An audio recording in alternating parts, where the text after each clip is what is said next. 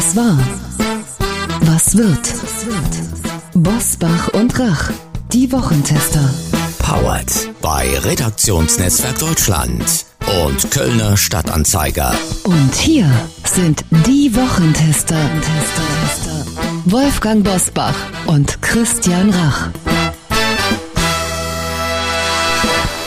Herzlich willkommen, Christian Rach hier aus Hamburg. Ein herzliches Hallo auch von Wolfgang Bosbach aus Bergisch Gladbach. Sie hören heute eine besondere Folge der Wochentester zu einem besonderen Anlass. Denn vor einem Jahr gab Bundeskanzler Olaf Scholz eine Regierungserklärung, die mit diesen Worten begann. Sehr geehrte Frau Präsidentin, verehrte Kolleginnen und Kollegen, liebe Mitbürgerinnen und Mitbürger. Der 24. Februar 2022 markiert eine Zeitenwende in der Geschichte unseres Kontinents. Mit dem Überfall auf die Ukraine hat der russische Präsident Putin kaltblütig einen Angriffskrieg vom Zaun gebrochen. Aus einem einzigen Grund. Die Freiheit der Ukrainerinnen und Ukrainer stellt sein eigenes Unterdrückungsregime in Frage. Das ist Menschenverachten, das ist völkerrechtswidrig, das ist durch nichts und niemanden zu rechtfertigen. Es war damals ein fröhlicher Donnerstag geplant, zumindest im Rheinland, womit der Weiberfastnacht der Straßenkarneval beginnen sollte. Doch es wurde ein blutiger Donnerstag, als Wladimir Putin seinen Angriffskrieg gegen die Ukraine begann. Ein Jahr danach ist mitten in Europa immer noch Krieg. Ein schnelles Ende ist nicht in Sicht. Wir wollen heute vier Fragen in vier Gesprächen bündeln, die uns in den vergangenen Wochen immer wieder zu dieser Zeitenwende erreicht haben. Fragen, die vielen unserer Hörerinnen und Hörer Angst machen. Wird es mit Russland jemals wieder Frieden geben? Wie viele Flüchtlinge können wir in Deutschland aufnehmen? Wie sicher ist unser Wohlstand und was können wir gegen den Mangel an Arbeitskräften tun? Antworten auf diese Fragen hören Sie in dieser Folge. Was war, was wird? Heute mit diesen Gästen. Heute zu Gast bei den Wochentestern Dr. Gerd Landsberg. Hauptgeschäftsführer des Deutschen Städte- und Gemeindebundes, Gesine Dornblüt und Thomas Franke, Autoren des Buches Jenseits von Putin, Russlands toxische Gesellschaft. Joachim Lambi, gelernter Bankkaufmann, Börsenmakler und Juror der RTL-Show Let's Dance. Hermann Josef Tenhagen, Chefredakteur von finanztipp.de. Und auch heute wieder mit dabei unser Redaktionsleiter Jochen Maas, der sich immer dann zu Wort meldet, wenn wir ein klares Urteil abgeben sollen. Hallo aus Köln, liebe Hörerinnen und Hörer. Hallo, liebe Wochentester. Wolfgang Bosbach und Christian Rach haben Ihnen ja gerade eine kleine Bedienungsanleitung für diese Folge zu einem Jahr Zeitenwende gegeben. Mit vielen interessanten Gästen und natürlich auch mit eurem persönlichen Blick auf diese Woche. Der darf natürlich nicht fehlen, denn es war ja viel los in dieser Woche. Das Aus für Verbrennermotoren ab 2035 wurde beschlossen. Die Streiks von Verdi haben diese Woche doch auch einige ziemlich aufgewühlt gefühlt. Und es gab die Wahlklatsche für die regierende Bürgermeisterin von Berlin, die SPD-Politikerin Franziska Giffey. Der klare Wahlsieger vom Sonntag heißt Kai Wegner von der CDU. Doch ob und mit wem er regieren kann, das ist im Moment noch völlig offen und dann sind auch noch mal wieder 450 Briefwahlstimmen aufgetaucht, die nicht rechtzeitig ausgezählt wurden. Ich bin sicher, ihr habt zu diesem oder auch natürlich zu anderen Themen dieser Woche eine klare Meinung. Deshalb heute an dieser Stelle Daumen hoch oder Daumen runter. Rauf und runter. Wolfgang Bosbach und Christian Rach sind die Wochentester. Tester. Beginnen wir beim Rückblick mal mit etwas Erfreulichem. Schöne Grüße und ein herzliches Dankeschön an Birgit und Christian, die mich in der Sitzungspause des Karnevalsvereins Fidele Zunftbrüder abgefangen und so gelobt haben für unseren Podcast, den würden Sie mit großer Freude jede Woche hören. Natürlich mindestens die Hälfte des Lobes gebührt dir, lieber Christian, und allen, die an der Produktion beteiligt sind. Aber ich habe mich wirklich von Herzen über dieses Lob gefreut. Die beiden haben meinen Tag gemacht und äh, wollen wir hoffen, dass Sie weiterhin eine treue Hörerin, ein treuer Hörer bleiben. Beim Asta Berlin bin ich mir nicht ganz sicher, ob die da schon zu viel Karneval gefeiert haben, denn das muss man sich wirklich einmal in aller Ruhe durchlesen, was dort veröffentlicht worden ist unter der Überschrift In Fällen sexueller Belästigung bitte nicht die Polizei alarmieren, da solche Einsätze, Zitat, für von Rassismus betroffene Menschen grundsätzlich mit einem erhöhten Risiko einhergehen, Polizeigewalt zu erfahren. Polizeigewalt und Morde durch Polizisten seien ein bekanntes Problem. Zitat Ende. So kann man natürlich auch Vorurteile gegen unsere Polizei schüren. Das ist ja schon fast an der Grenze zur Strafvereitelung. Ich glaube nicht, dass sich der Aster damit eingefallen tut und ganz bestimmt nicht den Personen, schrägstich Opfern, die von sexueller Belästigung betroffen sind. Und noch etwas, was uns alle nachdenklich machen sollte. Wir sprechen ja heute in dieser Folge viel über den Ukraine-Krieg. Und wir erinnern uns alle daran, zwei Tage nach Ausbruch des Krieges, also vor gut einem Jahr, hat Olaf Scholz das Sondervermögen Bundeswehr angekündigt in Höhe von 100 Milliarden Euro. Ist auch intellektuell interessant, eine Schuldenaufnahme in dieser Höhe als Vermögen zu titulieren. Aber das waren noch Zeiten, in denen die Zinsen sehr niedrig waren. Die sind jetzt deutlich gestiegen, können weiter steigen. Man hat vor einigen Monaten mit 8 Milliarden Euro Zinsen gerechnet, aktuell mit mindestens 13 Milliarden Euro und da die Zinsen aus dem Sondervermögen bezahlt werden müssen, also von den 100 Milliarden abzuziehen sind, das ist die Sorge eines, der sich mit diesem Thema auskennt. Ist es möglich, dass dieses Vermögen schmilzt wie Butter in der Sonne? Und es wäre natürlich ein bitteres Ergebnis, wenn natürlich nicht alles, aber ein großer Teil des sogenannten Sondervermögens nicht der Bundeswehr zugute käme, sondern den Kreditgebern. So war es eigentlich nicht geplant. Christian, was hat dich geärgert oder gefreut? Naja, erstmal Daumen hoch für die Berlin-Wahl. Warum? Ich war ja erschrocken, dass das irgendwie funktioniert hat und war dann aber doch erleichtert, dass man 450 Wahlbriefe in Lichtenberg vergessen hat auszuzählen. Die sind einfach liegen geblieben. Warum auch immer ARD und ZDF haben nichts äh, einigeres zu tun gehabt, als zu sagen, naja, die 450, die werden gar nichts mehr ändern an der Wahl und das bei 105 äh, Stimmen Vorsprung der SPD vor den Grünen. Also ich war beruhigt, dass es in Berlin nun doch nicht so klappt und das gibt ganz klar den Daumen hoch, weil sonst gäbe es ja gar keinen Grund für einen Wechsel, wenn jetzt die Wahl plötzlich mal geklappt hätte. Weiterer Daumen hoch für wirklich was Schönes in Amsterdam gibt es die wunderbare Jan van Meer Ausstellung. Und innerhalb von drei Tagen war diese Ausstellung dieses unglaublichen Künstlers, wenn man diese Bilder, die er gemalt hat, und ich glaube, es gibt nur ein paar 30 überhaupt von ihm, gesehen hat. Ich stehe da ungläubig äh, davor und sage, wie kann ein Mensch diese Schönheit so auf Leinwand, sag ich mal, laienhaft bringen, faszinierend. Und man sieht, dass die Kunst, wenn sie dann auch noch mal komprimiert angegeben wird und ausgestellt wird, auf der ganzen Welt zur Faszination beitragen kann. Und das sollte doch die deutschen Museumsmacher Kuratoren dazu bringen, ebenfalls solche spektakulären Ausstellungen ins Leben zu rufen und damit auch die Menschen zu faszinieren. Das finde ich ganz, ganz großartig. So, und das war's auch schon mit den ganzen positiven Dingen. Daumen runter über die aufgedeckten Sicherheitslücken bei den neu geschaffenen LNG-Terminals und bei den großen Solarparks. Sogar im Internet haben pfiffige Reporter mit Hilfe von ein, zwei Hacker Hackanleitungen, Betriebsanleitungen der Rechenzentren dieser Solaranlagenparks und auch bei den LNG-Terminals gefunden, wo sogar die Codes drin standen, wie man in die Programme hineinkommt. Wie naiv ist Deutschland da eigentlich? Wie rückständig in der Digitalisierung? Und dann sagt unsere Innenministerin beim Besuch in Warschau angesprochen auf dieses Thema, ja, ja, wir wissen, es steht auf der Agenda. Wir haben jetzt demnächst da eine Runde, wo wir schauen wollen, dass die dann auch in dieses erweiterte Sicherheitspaket der kritischen Infrastruktur aufgenommen werden. Mir bleibt da die Sprache weg wenn wir wissen, dass wir am Tropf von diesen Solarparks hängen, von Windparks hängen, von LNG-Terminals hängen und dann sichern wir nicht bei der Planung diese Infrastruktur, diese digitale Infrastruktur, damit es einigermaßen sicher vor Hackern ist, da gibt es überhaupt keine Begründung äh, dazu. Ich verstehe es wirklich in keinster Weise, muss ich sagen. Genauso, jetzt komme ich wieder zu Berlin, verstehe ich nicht.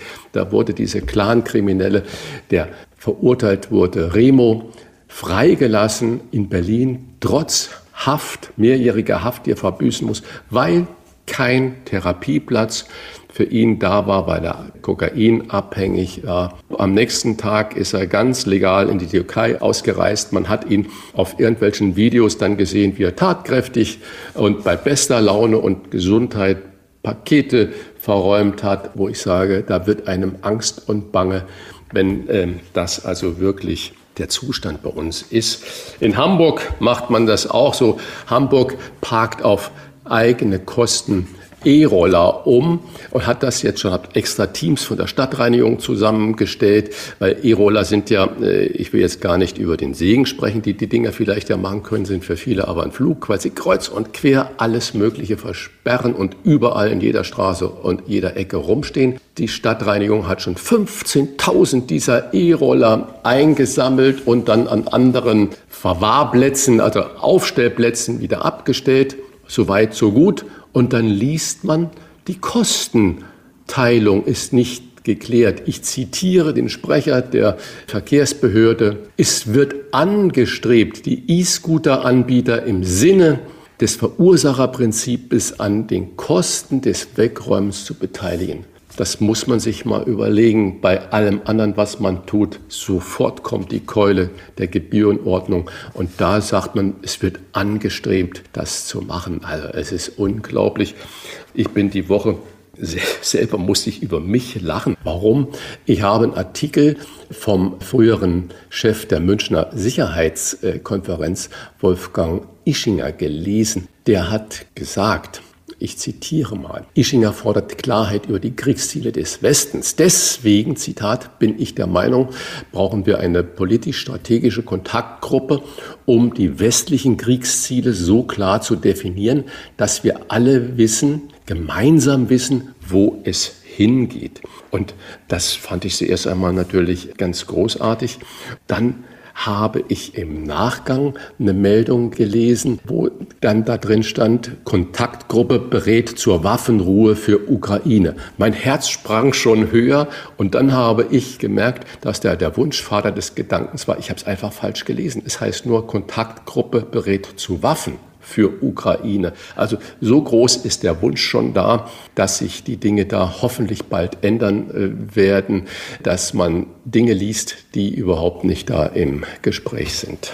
Vielen Dank bis hierhin für dieses Rauf und Runter. Jens Marco Scherf, Grünen Landrat aus Bayern, war in dieser Woche bei Markus Lanz und hat da ziemlich einen Klartext gesprochen. Er hatte einen Hilferuf ans Kanzleramt geschrieben, weil sein Landkreis mit immer mehr Migranten und Flüchtlingen nicht mehr zurechtkommt. Der Wohnraum wird knapp und alle sind dort ziemlich am Limit und zum Zeitpunkt der Sendung gab es keine Antwort vom Bundeskanzleramt. Wir werden dieses Thema vertiefen und starten nun in die Gespräche. Wie viele Flüchtlinge können wir aufnehmen? Wie viele schaffen wir? Das ist unsere erste Frage. Wolfgang Bosbach und Christian Rach sind die Wochentester. Tester, Tester. Werbung.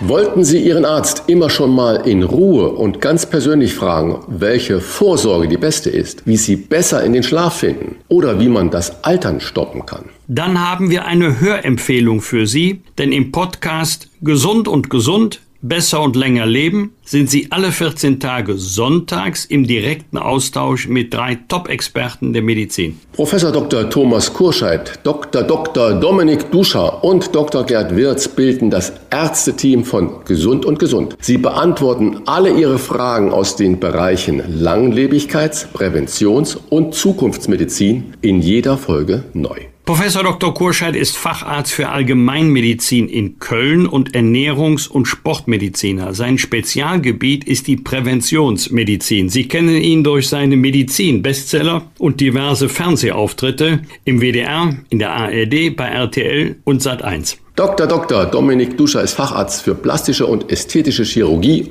und lehrt angewandte regenerative Medizin an der Uni Tübingen. Duscher ist Pionier in einem Spezialgebiet, das uns früher oder später alle angeht und er ist der Kopf hinter den erfolgreichen Bestsellern mit Nina Ruge. Gemeinsam mit dem Neurophysiologen und Digital Health Experten Dr. Gerd Wirz greifen Duscher und Kurschein in jeder Folge von Gesund und Gesund eine neue Frage auf. Wie können wir gesund alt werden? Werden wir alle dauerhaft länger leben? Und welche Innovationen in der Medizin taugen wirklich etwas? Die Antworten hören Sie im Podcast Gesund und Gesund auf allen Podcast-Plattformen und im Internet unter gesundundgesund.de. Gesund und gesund bitte in einem Wort schreiben. Hier nochmal zu merken, gesund und gesund der Podcast für ein besseres und längeres Leben. Alle 14 Tage sonntags auf gesund und gesund.de und überall, wo es Podcasts gibt.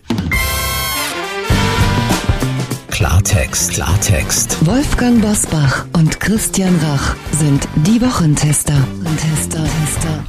Die Möglichkeiten des Bundes sind limitiert. Mit diesen Worten hat Bundesfinanzminister Christian Lindner die Richtung für den Flüchtlingsgipfel vorgegeben, den Bundesinnenministerin Nancy Faeser einberufen hat. Ziel des Gipfels ist es, illegale Migration zu unterbinden und zu einer fairen Lastenverteilung zu kommen, denn viele Kommunen sagen angesichts stetig steigender Flüchtlingszahlen, wir schaffen das leider nicht mehr. Wie die Kommunen es schaffen können, das wollen wir besprechen mit Dr. Gerd Landsberg, Hauptgeschäftsführer des Deutschen Städte- und Gemeindebundes. Herzlich willkommen. Guten Tag. Grüße Sie. Herr Landsberg, Sie haben vor dem EU-Flüchtlingsgipfel vor ein paar Tagen eine harte Migrationspolitik gefordert. Beschlüsse folgten. Reichen diese Beschlüsse Ihrer Meinung nach aus? Die Beschlüsse gehen ganz sicher in die richtige Richtung, aber Beschlüsse sind das eine, die Umsetzung ist das andere. Also wie schnell wird das gehen? Wie schnell kommen wir dazu, dass die illegale Zuwanderung über die Balkan Route reduziert wird. Wie schnell gelingt es, äh, Staaten, die ja ihre Bürger nicht zurücknehmen wollen, äh, zu bewegen, das doch zu tun? Und wie können wir den Städten und Gemeinden helfen, die jedenfalls bei der Unterbringung an ihren Grenzen sind? Es werden Turnhallen belegt, es werden Hotelzimmer angemietet und niemand weiß, wie die Zahlen sich entwickeln. Russland plant eine Offensive, vielleicht ist sie sogar schon im Gange. Und das wird natürlich weitere Flüchtlingsbewegungen auslösen. Sie fordern dringend eine faire Verteilung der Flüchtlinge innerhalb der EU. Wer kommt seinen Verpflichtungen derzeit nicht nach? Also wer hält sich da vornehm zurück bei der Aufnahme von Flüchtlingen? Naja, also äh, man muss mal sich die Zahlen anschauen. Wenn Sie mal die Vertriebenen aus der Ukraine äh, sich anschauen, dann sind 1,5 Millionen in Polen. Das ist sehr viel, weil das halt das Nachbarland ist. Es sind über eine Million in Deutschland. In Frankreich sind mal gerade 100.000, in Spanien sind es etwa 160.000. Also eine Verteilung findet nicht statt. Und wir haben ja bei den anderen, bei den klassischen Asylbewerbern eigentlich das Dublin-Verfahren. Das heißt, dort, wo er ankommt als erstes, da muss er zunächst bleiben und das Asylverfahren durchlaufen. Auch das findet nicht statt. Und wenn es äh, bekannt wird, dann stellt die Bundesregierung zum Beispiel einen Rückführantrag bei diesen Ankunftsstaaten. Äh, nur auch das scheitert meistens. Im letzten Jahr sind über 60.000 solche Anträge gestellt worden. Erfolgreich waren am Ende etwa 8000. Wir schaffen, das hat Angela Merkel 2015 angesichts der ersten großen Flüchtlingswelle aus Syrien gesagt. Sie waren angesichts immer neuer Flüchtlinge aus der Ukraine, aber nun mit Sicherheit auch aus dem Gebiet des Erdbebens von Syrien und äh, türkischen Grenzregionen. Und dann sagen Sie, es darf nicht in weiter so geben. Was genau schaffen die Kommunen nicht mehr? Also die Kommunen haben das Problem, dass es einfach an Wohnraum fehlt, äh, dass die Zahlen, wo man Menschen in den sogenannten Erstaufnahmeeinrichtungen der Länder äh, unterbringen kann, nicht ausreichen. Das heißt, die Länder müssten viel mehr Plätze schaffen. Äh, der Bund sagt, und das werden wir sicherlich auch beim Flüchtlingsgipfel wieder hören, wir stellen Liegenschaften zur Verfügung, also Bundesliegenschaften. Das ist gut, nur wenn Sie sich die Liegenschaften anschauen, die sind natürlich nicht in dem Zustand, dass Sie da jetzt Leute unterbringen können. Sie müssen eine verlassene Kaserne dann erst herrichten, umbauen und da spielt das Geld natürlich auch eine entscheidende Rolle. Oder wenn Sie zum Beispiel eine Gewerbeimmobilie Immobilie, die verlassen ist, umbauen wollen. Dafür brauchen sie Geld und nicht nur dieses Jahr, sondern auch nächstes Jahr. Und da geschieht einfach zu wenig. Äh, mein Gefühl ist, wir fahren immer auf Sicht. Das haben wir damals 2015, 2016 gemacht. Das machen wir jetzt. Wir hoffen, dass der Krieg, und das hoffen wir natürlich zu Recht, irgendwann einmal zu Ende ist und dass das Problem sich dann löst. Aber wir müssen ehrlich sein, es wird immer wieder Flüchtlingsbewegungen geben. Äh, auch der Klimawandel oder die sogenannten Klimaflüchtlinge können da eine Rolle spielen und darauf muss sich unser Land besser vorbereiten. Äh, nur mal so ein Beispiel, als die Flutkatastrophe im Ahrtal war, wäre es natürlich toll gewesen. Man hätte vorbereitete Einrichtungen gehabt, wo man die Menschen jedenfalls für ein paar Monate vernünftig unterbringen konnte. Hatten wir nicht. Das heißt, wir brauchen eine langfristigere Strategie. Erkennen Sie regionale Unterschiede in der Belastung oder Unterschiede zwischen kleineren Städten und Großstädten? Ja, es gibt regional sehr große Unterschiede, jedenfalls bei den Flüchtlingen aus der Ukraine. Die haben ein hohes Interesse daran, möglichst nah an ihrem Land zu sein. Deswegen sind die sogenannten Drehkreuze etwa in Berlin, aber auch in Hannover natürlich mehr belastet als die ländlichen Regionen, vielleicht in Bayern oder in anderen Ländern. Also so eine richtig gute Verteilung findet da nicht statt. Die ist auch schwierig, das muss man zugestehen. Die Menschen können hingehen, wo sie wollen.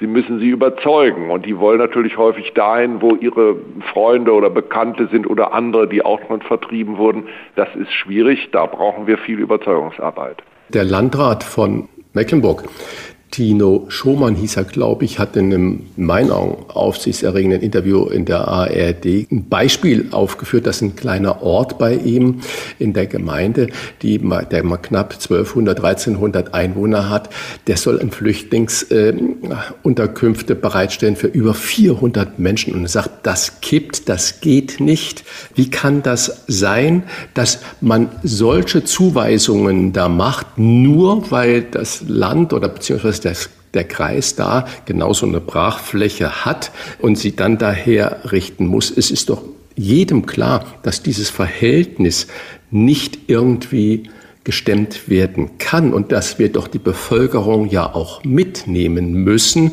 um den Menschen äh, nicht nur diese Willkommenskultur zu geben, sondern dass man sagt, da ist ein Miteinander möglich. Wie kann man zu solchen Verteilungsschlüsseln dann kommen? Also diese Verteilungsschlüssel sind falsch.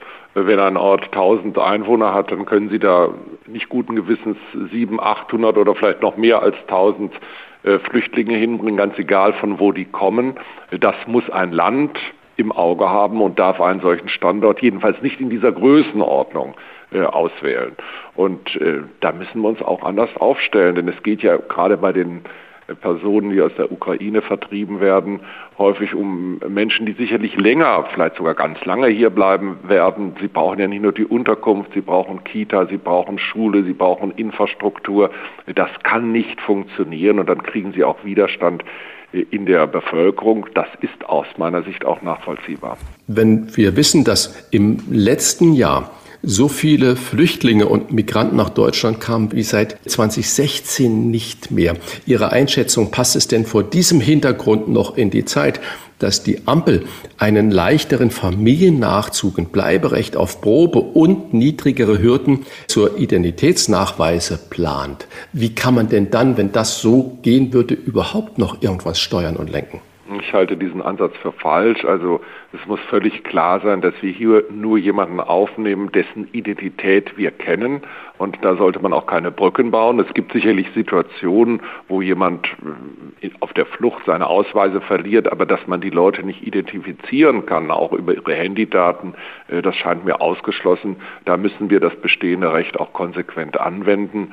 Äh, sonst können wir das Thema Zuzugbegrenzung gleich vergessen. Bundesinnenministerin Nancy Faeser hat einen Flüchtlingsgipfel organisiert, ja schon im Herbst des vergangenen Jahres und SPD-Chef Lars Klingbeil hat in der vergangenen Woche hier an dieser Stelle betont, Das Thema sei bei der Innenministerin in besten Händen. Vermissen Sie ein bisschen mehr persönliches Engagement vom Bundeskanzler? Das zentrale Problem ist, dass die Innenministerin sich sicherlich bemüht. Wir haben ja auch Ende letzten Jahres schon einen Gipfel mit ihr gehabt. Aber das Entscheidende ist, dass sie natürlich nicht die Richtlinien der Migrationspolitik bestimmt. Und, das ist für uns als Kommunen ganz besonders wichtig, natürlich auch nicht über Finanzmittel entscheidet.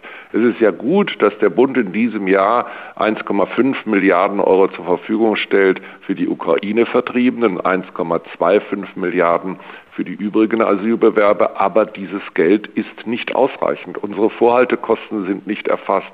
Wir haben die Kita-Problematik, wir haben 200.000 Schülerinnen und Schüler.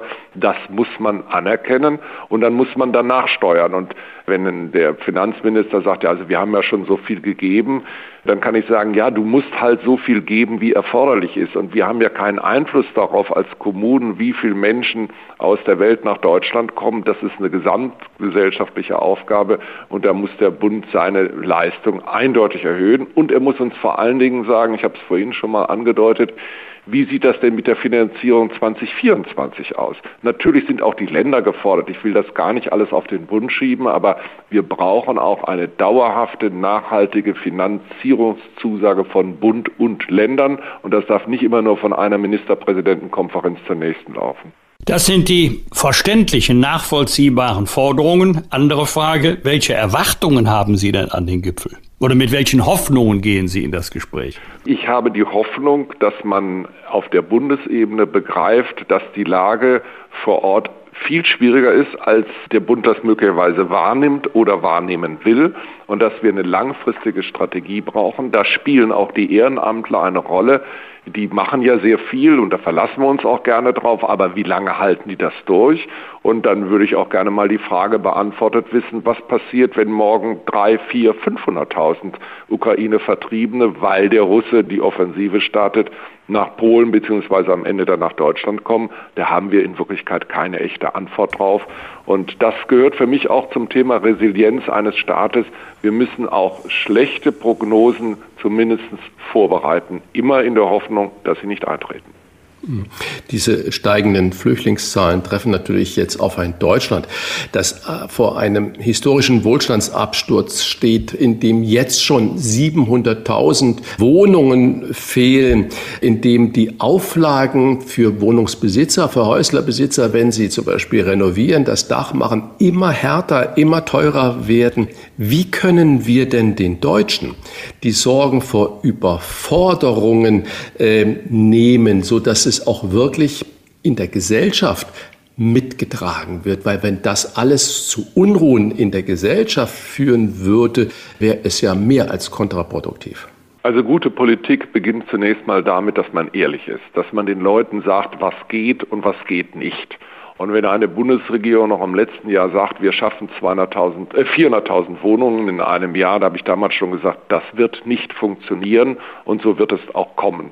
Wenn wir die Umweltstandards immer weiter hochfahren, was ja durchaus seinen Grund hat, wenn wir einerseits sagen, wir müssen in den Städten verdichten, andererseits die Bevölkerung, die dort wohnt, diese Verdichtung nicht will, wenn wir dann als Kommune sagen, okay, wir weisen neue Baugebiete aus, dann haben wir natürlich die Umweltschützer gegen uns, die sagen, ihr dürft auch nicht mehr Flächen versiegeln. Das ist also eine Konkurrenz verschiedener Ziele und darauf muss man sich einstellen und dann muss man ehrlich sagen, was können wir erreichen, kurzfristig, mittelfristig, langfristig.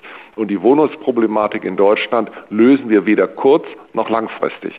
Und wenn ich dann höre, dass man glaubt, wie in Berlin ist das ja so eine äh, Tendenz, also wir enteignen irgendwelche Wohnungsbauunternehmen und geben denen Milliarden und schafft das eine einzige Wohnung? Nein. Also wir müssen Überzeugungsarbeit leisten, die Menschen mitnehmen. Das ist nicht einfach, aber auch ehrlich sein. Das Problem wird eine Zeit lang bleiben. Und dann muss man auch ehrlich sein, wir haben in Deutschland über eine Million Wohnungen leer stehen, marktfähige Wohnungen. Warum stehen die leer? Weil das Regionen sind, da, ist, da fährt kein Bus, da fährt keine Bahn hin, da haben sie häufig kein Glasfasernetz. Also manchmal wäre es vielleicht viel klüger, diese Regionen zu erschließen mit entsprechender Infrastruktur, dass die Leute dort auch gerne und gut leben Und wir haben ja eine Veränderung der Arbeitsprozesse. Es gibt ja viele, die zwei, drei Tage im Jahr Homeoffice machen. Dann ist die etwas entlegene Region vielleicht durchaus attraktiv und es wäre ein Beitrag zum Umweltschutz, weil sie eben nicht immer mehr in die Metropole pendeln müssen. Sie fordern auch einen besseren Grenzschutz. Wie könnte der aussehen? Also zunächst mal ist das natürlich eine psychologische Frage. Ich finde, ein Staat, und das gilt auch für die EU, hat das Recht, äh, seine Grenzen zu schützen. Äh, das ist ja jetzt auch auf der EU-Ebene jedenfalls beispielhaft in Bulgarien soll das umgesetzt werden. Also wir müssen, auch wenn mir das schwerfällt, unsere Außengrenzen auf der EU-Ebene wirksamer schützen. Es kann nicht jeder nach hierher kommen und sagen, ich möchte äh, aus wirtschaftlichen Gründen fliehen, selbst wenn er dann abgelehnt wird als Asylbewerber, weil das ja kein Asylgrund ist, es ist keine Verfolgung, weil es mir woanders schlecht geht, es uns dann aber über Jahre nicht gelingt, diese Leute zurückzuführen. Auch schnelle Rückschiebungen, also Zurückführungen, wie Sie es gerade ja schon gesagt haben, fordern Sie. Was läuft da momentan schief? Warum funktioniert das nicht und was muss besser werden? Also wir müssen die Staaten, die ihre Bürger nicht zurücknehmen, äh, politisch mehr unter Druck setzen. Da gibt es mehrere Möglichkeiten. Es kann Anreize geben, aber es kann auch bedeuten, dass man sagt, eure eigenen Bürger bekommen eben keine Visaerleichterung wenn ihr euch solchen Rückführungen verschließt. Das ist ein Prozess, den kann die Bundesregierung nicht alleine betreiben, aber sie kann den entsprechenden Druck erzeugen und ich glaube auch die Mehrheit der EU-Staaten sieht das genauso. Viele Menschen verbinden mit steigenden Migrationszahlungen eine Hoffnung, nämlich die Zahlen könnten unseren Arbeitskräftemangel lösen. Kann das funktionieren? Da würde die Antwort lauten, das kommt drauf an. Also wir machen ja die Erfahrung bei den Menschen, die aus der Ukraine vertrieben werden, dass die überwiegend gut qualifiziert sind. Da ist natürlich eine gewisse Sprachbarriere, aber wir haben eine ganze Menge Menschen da in Arbeit gebracht. Da ist ein Potenzial, das wird genutzt. Äh, das ist bei anderen Ländern natürlich äh, deutlich schwieriger. Also wir lösen mit den Flüchtlingen sicherlich nicht unseren Fachkräftemangel, aber eine gewisse Rolle kann das durchaus spielen. Aber wie gesagt, das ist unterschiedlich je nach Herkunftsland und Qualifikation. In Deutschland haben im vergangenen Jahr so viele Menschen Asyl beantragt wie seit 2016 nicht mehr. Ob und wie wir das schaffen, das hat beantwortet Dr. Gerd Landsberg, Hauptgeschäftsführer des Deutschen Städte- und Gemeindebundes. Vielen Dank für dieses interessante Gespräch. Bitte schön. Alles Gute, Dr. Landsberg. Jo, danke. danke. Tschüss. Tschüss.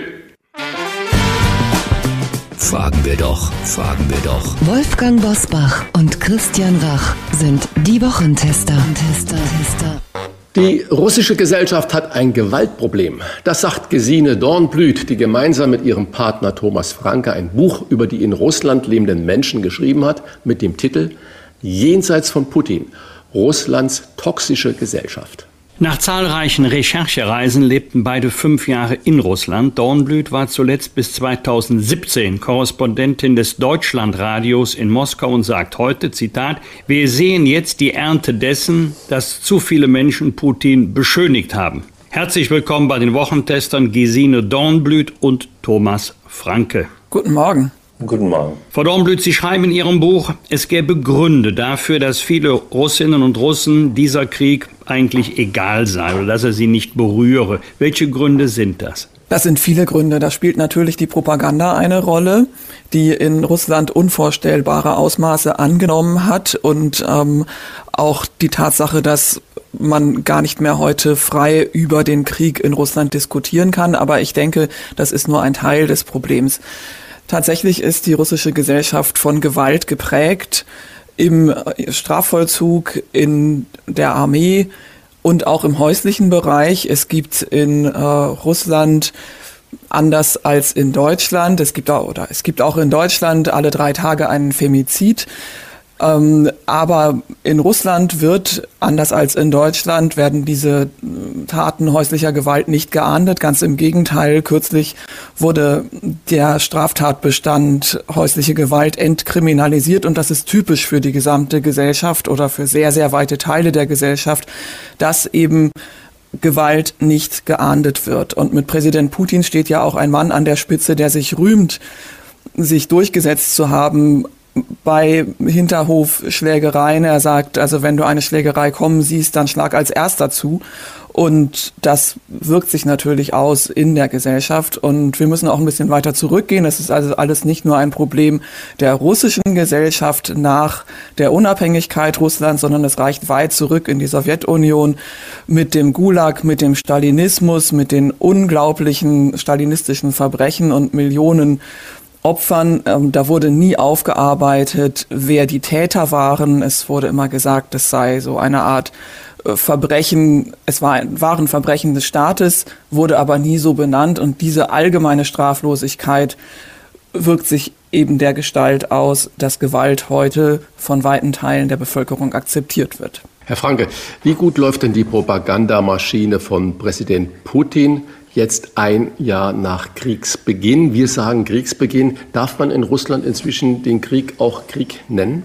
Nee, den Krieg darf man nicht Krieg nennen. Das ist nach wie vor gefährlich, das zu tun. Aber der Krieg läuft ja auch nicht erst seit Februar 2022. Der Krieg hat ja angefangen äh, mit der Besetzung der Krim 2014 und dann dem Krieg im Donbass. Und das wird immer gerne übersehen. Es gab in der Zeit mehrere tausend Tote und an die hatten wir uns eigentlich schon gewöhnt. Es war so ein Stellungskrieg an einer nicht wirklich eingefrorenen Front, an der aber täglich gekämpft wurde.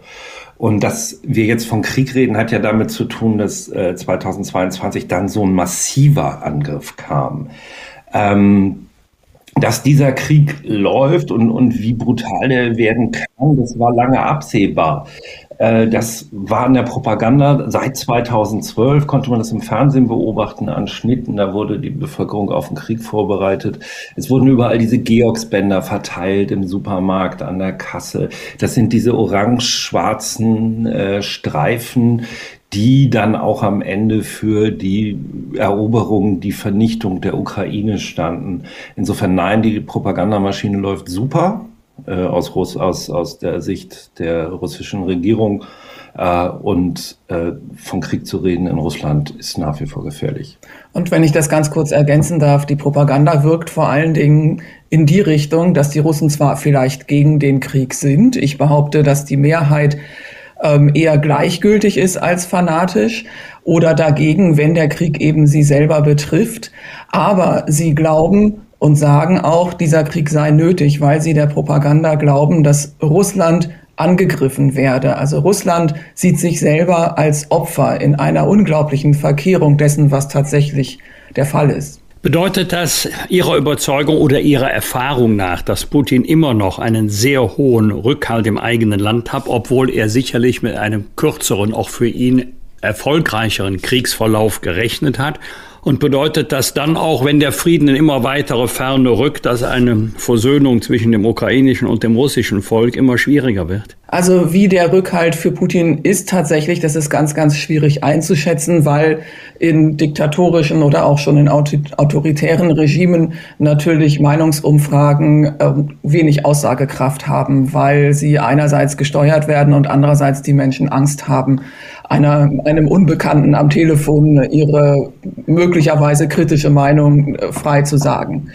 Aber ähm, man merkt, wir merken es aus Gesprächen, auch mit Bekannten und ähm, man merkt es eben auch aus Berichten. Es gibt ja weiterhin Berichterstattung auch aus Russland, kritische Berichterstattung von russischen Medien, die zwar im Exil sind, aber ihre Verbindungen haben nach Russland, dass also von einer breiten Widerstandsbewegung oder Absetzbewegung von Putin überhaupt keine Rede sein kann. Und was das für die Zukunft bedeutet, ähm, ich glaube, über eine Versöhnung zwischen Ukrainern und Russen zu sprechen, da, äh, das, das ist wirklich mindestens einen Schritt zu früh. Es ist so, dass in Russland sich ein unglaublicher Hass auf die Ukraine und Ukrainer ausgebreitet hat, obwohl es ja viele verwandtschaftliche Beziehungen gibt. Und es ist umgekehrt auch so, dass die Ukrainer sich nach einem Jahr breit angelegtem Angriffskrieg und der unglaublichen Zerstörung und vielen Zehntausenden Toten mindestens, dass sie sich tatsächlich ein Miteinander mit Russland auf lange Zeit nicht vorstellen können, zumal dann nicht, wenn Russland weiterhin überhaupt nicht reflektiert, dass Russland angegriffen hat und wo die russische Schuld oder Verantwortung auch des Einzelnen ist. Das Problem ist, glaube ich, nicht allein der, der Rückhalt Putins in der Bevölkerung. Das Problem ist, dass diese Bevölkerung komplett apathisch ist. Und das ist ein Erbe der Sowjetzeit. Äh, und darum geht es auch in dem Buch. Mit wem haben wir es hier zu tun? Warum sind, warum, warum treffen wir auf diese Menschen, die wir, die wir, deren, deren Rationalität, deren Werte, deren Ethik wir, wir nicht nachvollziehen können, wenn wir uns an die Massaker von Butcher und Irpin erinnern oder auch an, an so aufgezeichnete Telefongespräche, in denen Frauen ihre Männer auffordern, ja, du kannst ruhig vergewaltigen, aber erzähl's mir nicht und nimm ein Kondom. Äh, oder, oder Mütter zu ihren Söhnen sagen, du kannst das töten, das sind Ukrainer, das sind keine Menschen, wo kommt das her? Ähm, und ich glaube, es ist ein bisschen die Apathie dieser Gesellschaft. Es ist ihnen egal. Sie ergeben sich in ihr Schicksal. Das ist ein bisschen wie der Stalinismus, der auch von vielen so angesehen wird, als wäre er vom Himmel gefallen, als wären diese Repressionen, die großen Säuberungen vom Himmel gefallen und als wären da nicht Individuen mit für verantwortlich. Und damit sind wir, glaube ich, im Kern der russischen Gesellschaft. Es ist eine, eine äh, Verantwortungslosigkeit. Das Individuum übernimmt oder hat kein Bewusstsein äh, für kollektive Verantwortung des Einzelnen, äh, für die, für die individuelle Verantwortung des Einzelnen für kollektives staatliches Handeln. Und das ist das Grundproblem, was wir hier haben. Sie beide haben ja mehrere Jahre oder Frau Dornblit jedenfalls weiß es, in Moskau gelebt und Sie sprechen gerade von Apathie äh, im Alltag. Das könnte man natürlich in vielen Gesellschaften äh, so feststellen, bei den Chinesen, aber auch bei uns äh, schweigt ja die Mehrheit in der Mitte zu vielen Positionen und Themen sich aus und man denkt immer, die Politik soll es doch schon richten. Aber wie äußert sich denn diese von Ihnen beschriebene Apathie noch mehr in Putins Russland im Alltag der Menschen? Ist es Business as usual. Jeder geht zur Arbeit, jeder kauft ein, jeder geht zu seiner Party, geht zu seinem Fest und die anderen kämpfen. Nein, ich glaube, dass man also zunächst mal die Apathie, von der wir sprechen, überhaupt nicht vergleichen kann in der russischen Gesellschaft und in der deutschen Gesellschaft. Über andere Länder will ich jetzt nicht reden, weil ich mich da nicht so gut auskenne. Ähm, die Apathie geht so weit, dass die Menschen wirklich fest davon überzeugt sind, mit ihrem persönlichen Handeln gar nichts ändern zu können. Die gesellschaftlichen Institutionen und die politischen Institutionen wurden über Jahre erstmal nach der Sowjetunion nur unzureichend auf, aber dann auch wieder abgebaut.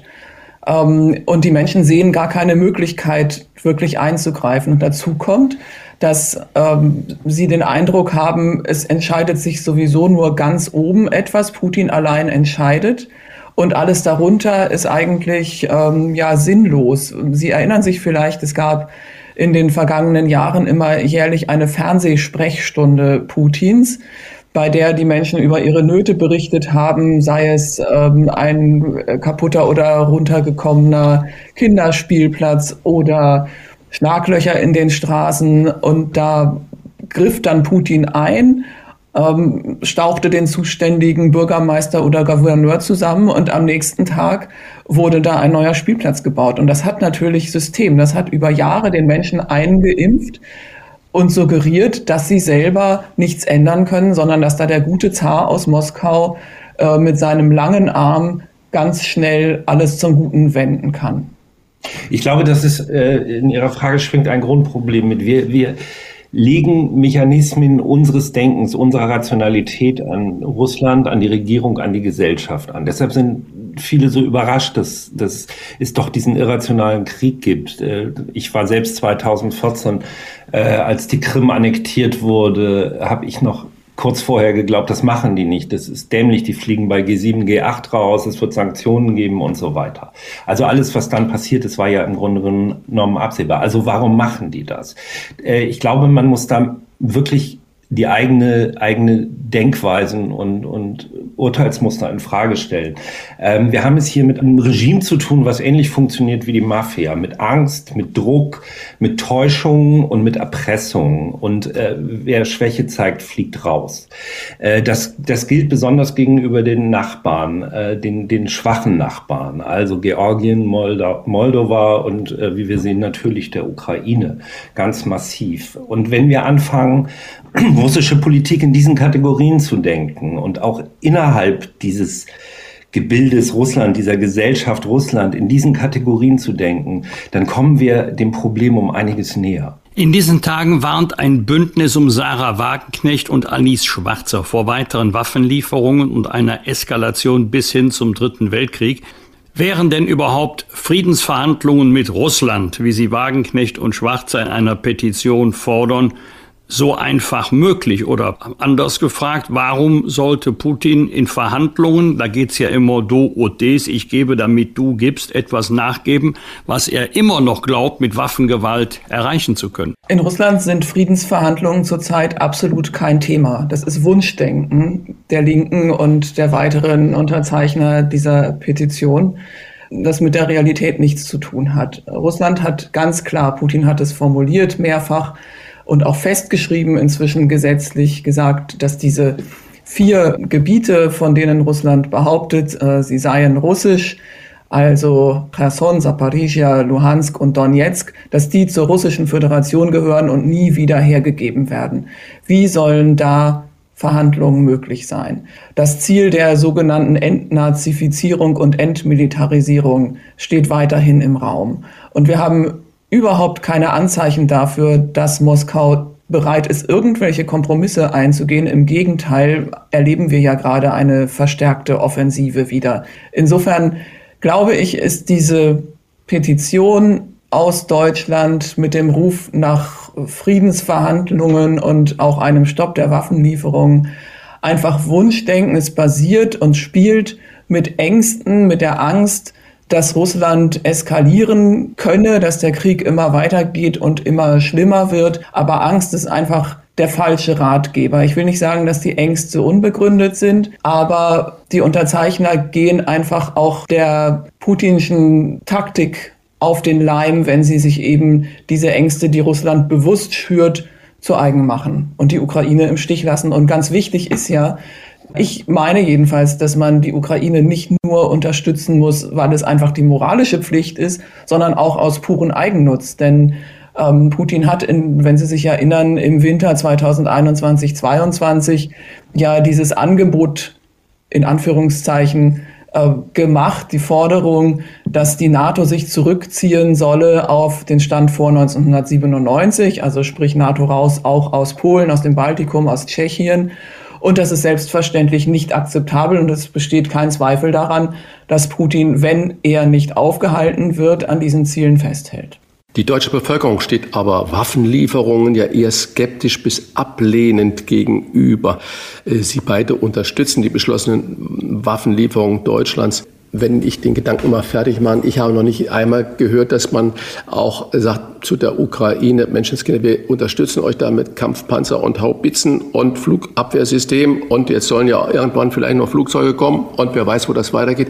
Aber man gibt auch der Ukraine an der Hand, bitte versuche mit den Russen ins Gespräch zu kommen, weil Gespräche gibt es ja, wie wir ja an Gefangenenaustausch äh, sehen. Mit welchen Argumenten unterstützen Sie beide denn diese Waffenlieferung?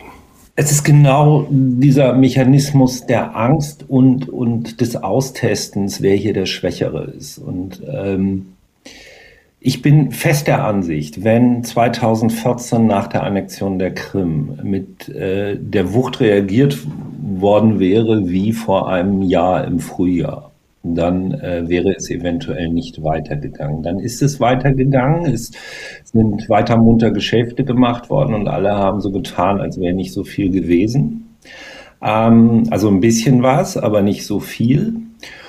Und ich bin weiter der Ansicht, dass wenn am 25. Februar 2022 von der anderen Seite NATO-Truppen völkerrechtswidrig, unabgesprochen die Grenze zur Ukraine überschritten hätten, äh, dieser Vormarsch Russlands sofort gestoppt worden wäre. Das Putin-Regime ist feige. Zumindest würde ich sagen, dass Putin und das Regime vor allen Dingen auf Stärke reagieren, auf Stärke von der Gegenseite und das akzeptieren. Und wir müssen uns doch auch klar machen, dass Verhandlungen nur dann etwas bringen, wenn auch die Verhandlungsparteien Argumente haben, beziehungsweise aus einer Position der Stärke heraus argumentieren können und verhandeln können. Die Ukraine muss in die Position versetzt werden, ähm, tatsächlich auch begründete Argumente zu haben bei den Verhandlungen. Wenn sie jetzt sofort zum Beispiel einen Waffenstillstand vereinbaren würde mit äh, Russland, dann käme das im Grunde einer Kapitulation gleich. Und zum Beleg dafür, dass Russland durchaus auch Zeichen der Stärke versteht, möchte ich erinnern an den Vorfall vor einigen Jahren, als die Türkei, NATO-Mitglied, ein russisches Kampfflugzeug über dem Grenzgebiet zu Syrien abschoss. Wie war die Reaktion damals? Ich meine, da hat die Welt den Atem angehalten. Das war ein Konflikt zwischen der NATO, einem NATO-Mitglied und Russland. Und was dann passiert ist, ist, dass Russland sehr lautstark protestiert hat, dass Russland versucht hat, die Türkei wirtschaftlich zu schädigen, das auch geschafft hat, indem Russland kein Gemüse mehr importiert hat aus der Türkei, indem Russland seinen Touristen verboten hat, Pauschalurlaube zu buchen äh, in der Türkei. Aber mehr hat es eben nicht gegeben, mehr ist nicht passiert. Und nach einiger Zeit war, wie wir wissen, das auch vergessen und äh, Erdogan und, ähm, und Putin sind ja jetzt nicht beste Freunde, aber haben doch gute Beziehungen miteinander. Mehr als eine Viertelmillion Unterstützer gibt es bereits für dieses sogenannte Friedensmanifest. Am 25. Februar ist eine Demonstration in Berlin geplant. Frage, hilft das Manifest in Wahrheit nicht Putin und ist es nicht ziemlich empathielos gegenüber der Bevölkerung in der Ukraine? Ja, genau das ist der Fall. Das haben Sie gut zusammengefasst. Es ist eben so, dass viele Menschen in Deutschland, nicht die Mehrheit, aber doch ein beträchtlicher Teil, einfach sich weigert, der Realität ins Augen zu sehen und die falschen Schlüsse zieht aus der deutschen Vergangenheit oder nicht weitgehend genug. Das Nie wieder Krieg, diese wichtige Lehre, die heißt ja im Grunde, es soll nie wieder von deutschem Boden ein Krieg ausgehen. Es heißt auch nie wieder Faschismus, verbunden mit nie wieder Krieg.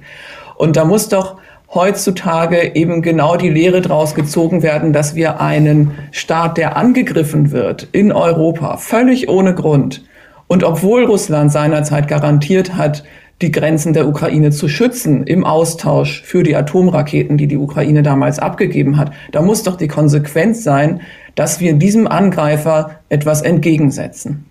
Der Punkt ist doch, dass wir, dass wir seit Jahren beobachten, wie ein und, und dokumentieren, auch in vorherigen Büchern schon, wie Russland zu einem äh, diktatorischen, nahezu faschistoiden Staat ausgebaut wird. Und hier äh, wird das so nicht wahrgenommen, weil wir zu sehr auch vielleicht mit dem eigenen, mit der Aufarbeitung noch der eigenen Vergangenheit beschäftigt sind. Und wir wollen mit diesem Buch eine Grundlage bieten, äh, um einen Zugang zu dieser Gesellschaft zu finden, zum Bildungssystem, zur Aufarbeitung von Geschichte, zur äh, Kirche, zur Gewalt in der Gesellschaft, zu Protest- und Jugendbewegungen, warum sie nicht erfolgreich sind. Und wir haben extra wirklich persönliche Briefwechsel noch aus der letzten Phase der Sowjetunion und jetzt aktuelle Chatverläufe Abläufe, teilweise mit den gleichen Leuten in dem Buch abgebildet, um zu zeigen, auch wie sich etwas verändert, wie der Einzelne, das Individuum, Leute, die wir gut kennen, damit umgehen. Ähm, und es geht darum, sich genau mit dieser Gesellschaft zu beschäftigen, um dann die Schlussfolgerungen zu ziehen, die dazu dienen, einen Frieden langfristig im Umfeld Russlands zu sichern. Also eben auch wenn Putin weg ist, zu gucken, wird es dann friedlich, ist es nur dieses Regime oder mit wem haben wir es hier eigentlich zu tun? Und das ist die Intention, mit der wir dieses Buch geschrieben haben, um eine Grundlage für einen neuen Umgang zu finden, um all diese Mythen von deutsch-russischer Freundschaft und so weiter in Frage zu stellen äh, und, und damit auch natürlich einen Beitrag zum Frieden langfristig in Europa zu leisten, jetzt jenseits von der, von der simplen Forderung, nie wieder Krieg, bloß keine Waffen, die verlängern den Krieg, Waffen haben noch nie äh, Sterben verhindert, was alles in einer gewissen Perspektive, aus der des Angreifers heraus richtig ist, aber aus der des Verteidigers definitiv nicht. Wenn ich ganz kurz eine Sache ergänzen darf, wir wollen natürlich auch aufklären darüber, wie die russische Gesellschaft befasst ist, beschaffen ist und was das auch heißt für die von Russland besetzten Gebiete der Ukraine. Und ich glaube, diejenigen, die da zu dieser Demonstration, der sogenannten Friedensdemonstration gehen wollen und für einen sofortigen Waffenstillstand und einen Stopp der Waffenlieferungen plädieren, machen sich nicht bewusst und wissen nicht, was eigentlich russische Herrschaft bedeutet in den besetzten Gebieten, nämlich Vernichtung, Entführung von ukrainischen Kindern, Vergewaltigung und Straflosigkeit. Sie beide haben uns ja jetzt schon gut aufgezeigt, dass der Krieg ja eigentlich schon wesentlich früher begonnen hat als am 24. 25. Februar letzten Jahres. Aber bleiben wir mal bei diesem Datum. Und wir haben jetzt gerade auch das schreckliche Erdbeben in der Türkei, in Syrien mit vielen Zehntausenden von Toten. Und die Meldungen darüber sind heute schon auf Seite drei oder vier der Zeitungen äh, nur noch zu finden. Meine Frage, wie groß ist die Gefahr, dass wir auf Dauer das Interesse an diesem Krieg verlieren und dass dann die Zeit eigentlich Putin in die Hände spielt. Wenn wir uns daran gewöhnen, dass da Krieg ist und dass dann immer mal wieder über neue Waffen verhandelt wird und es verschwindet dann auch auf Seite 3, 4 oder 5 der Tageszeitung. Die Gefahr ist bei jedem Krieg sehr groß und sie, sie, ich, hier hat es länger gedauert, bis es die erste Tagesschau oder heute Sendung gab, in der nicht über die Ukraine geredet wurde. Das, das hat, glaube ich, bis in den Herbst gedauert. Die Gefahr ist riesengroß und das darf nicht passieren, denn der Angriff Angriff, die Ukraine steht ja nur stellvertretend für einen Angriff auf freie und liberale Gesellschaften. Also diesem Regime geht es darum, auch uns zu stören und äh, Teile unseres Diskurses zu zerstören. Das können wir sehen anhand der ganzen Cyberangriffe. Wir können das sehen an den Shitstorms, die Journalisten, Autoren, äh, Künstler, wer auch immer einkassiert hat die letzten Jahre, die organisiert waren. Es sind Milliarden in Desinformation gesteckt worden und wir sind uns offensichtlich nicht mehr bewusst, viele von den Älteren vielleicht noch aus der Zeit des Kalten Krieges, dass es böse Menschen auf dieser Welt gibt, die ein Ziel haben, nämlich die demokratische Verfasstheit anderer Staaten zu zerstören. Insofern darf dieser Krieg definitiv nicht von der Agenda verschwinden oder aus dem Bewusstsein. In der russischen Gesellschaft gilt das Recht des Stärkeren und Gewalt wird von vielen als Mittel der Politik akzeptiert. Das ist eine Erkenntnis von Gesine Dornblüt und Thomas Franke, die uns in ihrem neuen Buch durch drei Jahrzehnte Russland führen, in denen nationalistische Kräfte die Oberhand gewinnen konnten. Wer mehr wissen will, unsere Leseempfehlung, ist das Buch Jenseits von Putin, Russlands toxische Gesellschaft. Wir bedanken uns für ein interessantes Gespräch jenseits dessen, was wir jeden Tag hören oder lesen können. Vielen Dank. Danke Ihnen. Fragen wir doch, fragen wir doch. Wolfgang Bosbach und Christian Rach sind die Wochentester. Tester, Tester. Nach einer Ausbildung zum Bankkaufmann bei der Sparkasse Duisburg wechselte er Ende der 80er Jahre als Aktienmakler an die Düsseldorfer Börse und später an die Frankfurter Börse, wo er jahrelang als Aktienmakler dann tätig war. Und noch etwas kann er richtig gut, denn mit 16 Jahren machte er seinen ersten Tanzkurs, wurde Profitänzer und nahm sogar an Weltmeisterschaften teil. Wir alle kennen ihn seit 2006 als kritischen, aber auch erfolgreichen Juror in der RTL-Show Let's Dance, die an diesem Freitag um 20.15 Uhr mit einer neuen Staffel startet. Mit anderen Worten, er tut nicht nur so, der hat tatsächlich Ahnung. Herzlich willkommen bei den Wochentestern Joachim Lambi. Vielen Dank und äh, schön, dass ich bei euch beiden zu Gast sein darf. Joachim, wir werden nachher natürlich noch übers Tanzen sprechen, doch zunächst ist deine Expertise bei einem Thema gefragt, das uns alle angeht. Die Inflation gehört nach einer internationalen Ipsos-Studie derzeit zu den größten Sorgen der Menschen, noch vor Krieg und Klimawandel. Warum wird das Thema Finanzen, Inflation als so bedrohlich empfunden? Naja, das äh, Thema hat sich ja seit der Ukraine-Krise in einer Dimension potenziert, äh, welches wir gar nicht aus den letzten Jahrzehnten so kannten. Inflationen irgendwo Richtung 10 Prozent äh, sind nicht gesund für die Wirtschaft. Und äh, der normale Verbraucher merkt das unmittelbar am Portemonnaie. Das beste Beispiel äh, an der Tankstelle, die Preise für Benzin sind ich würde sagen, nahezu verdoppelt gewesen. Man musste da seitens der Regierung schon eingreifen, nicht nur in Deutschland, auch in vielen anderen Ländern. Und äh, wenn man einkaufen geht, äh, dann hat man fürs Geld vielleicht nur noch die Hälfte oder zwei Drittel im Einkaufswagen statt vorher. Und somit ist das eine bedrohliche Situation, was die Menschen unmittelbar erkennen und betrifft. Bedrohliche Situationen, sprich Existenzängste, haben ja in der Tat wirklich viele. Man öffnet den Brief des Energieversorgers und äh, kriegt fast einen Herzinfarkt, wenn man die Steigerungen da sieht. Sie haben das ja auch mal selbst, glaube ich, irgendwie erfahren. Sie waren erst elf Jahre alt, als Ihr Vater schwer krank wurde und Sie haben ihn gemeinsam mit Ihrer Mutter bis zu seinem Tod äh, gepflegt. Neun Jahre lang. Er hatte einen Gehirntumor. Hatten Sie oder Ihre Mutter damals auch so etwas wie Existenzängste? Unabhängig? Naja, wenn man elf Jahre ist, dann kennt man so Existenzängste nicht so direkt.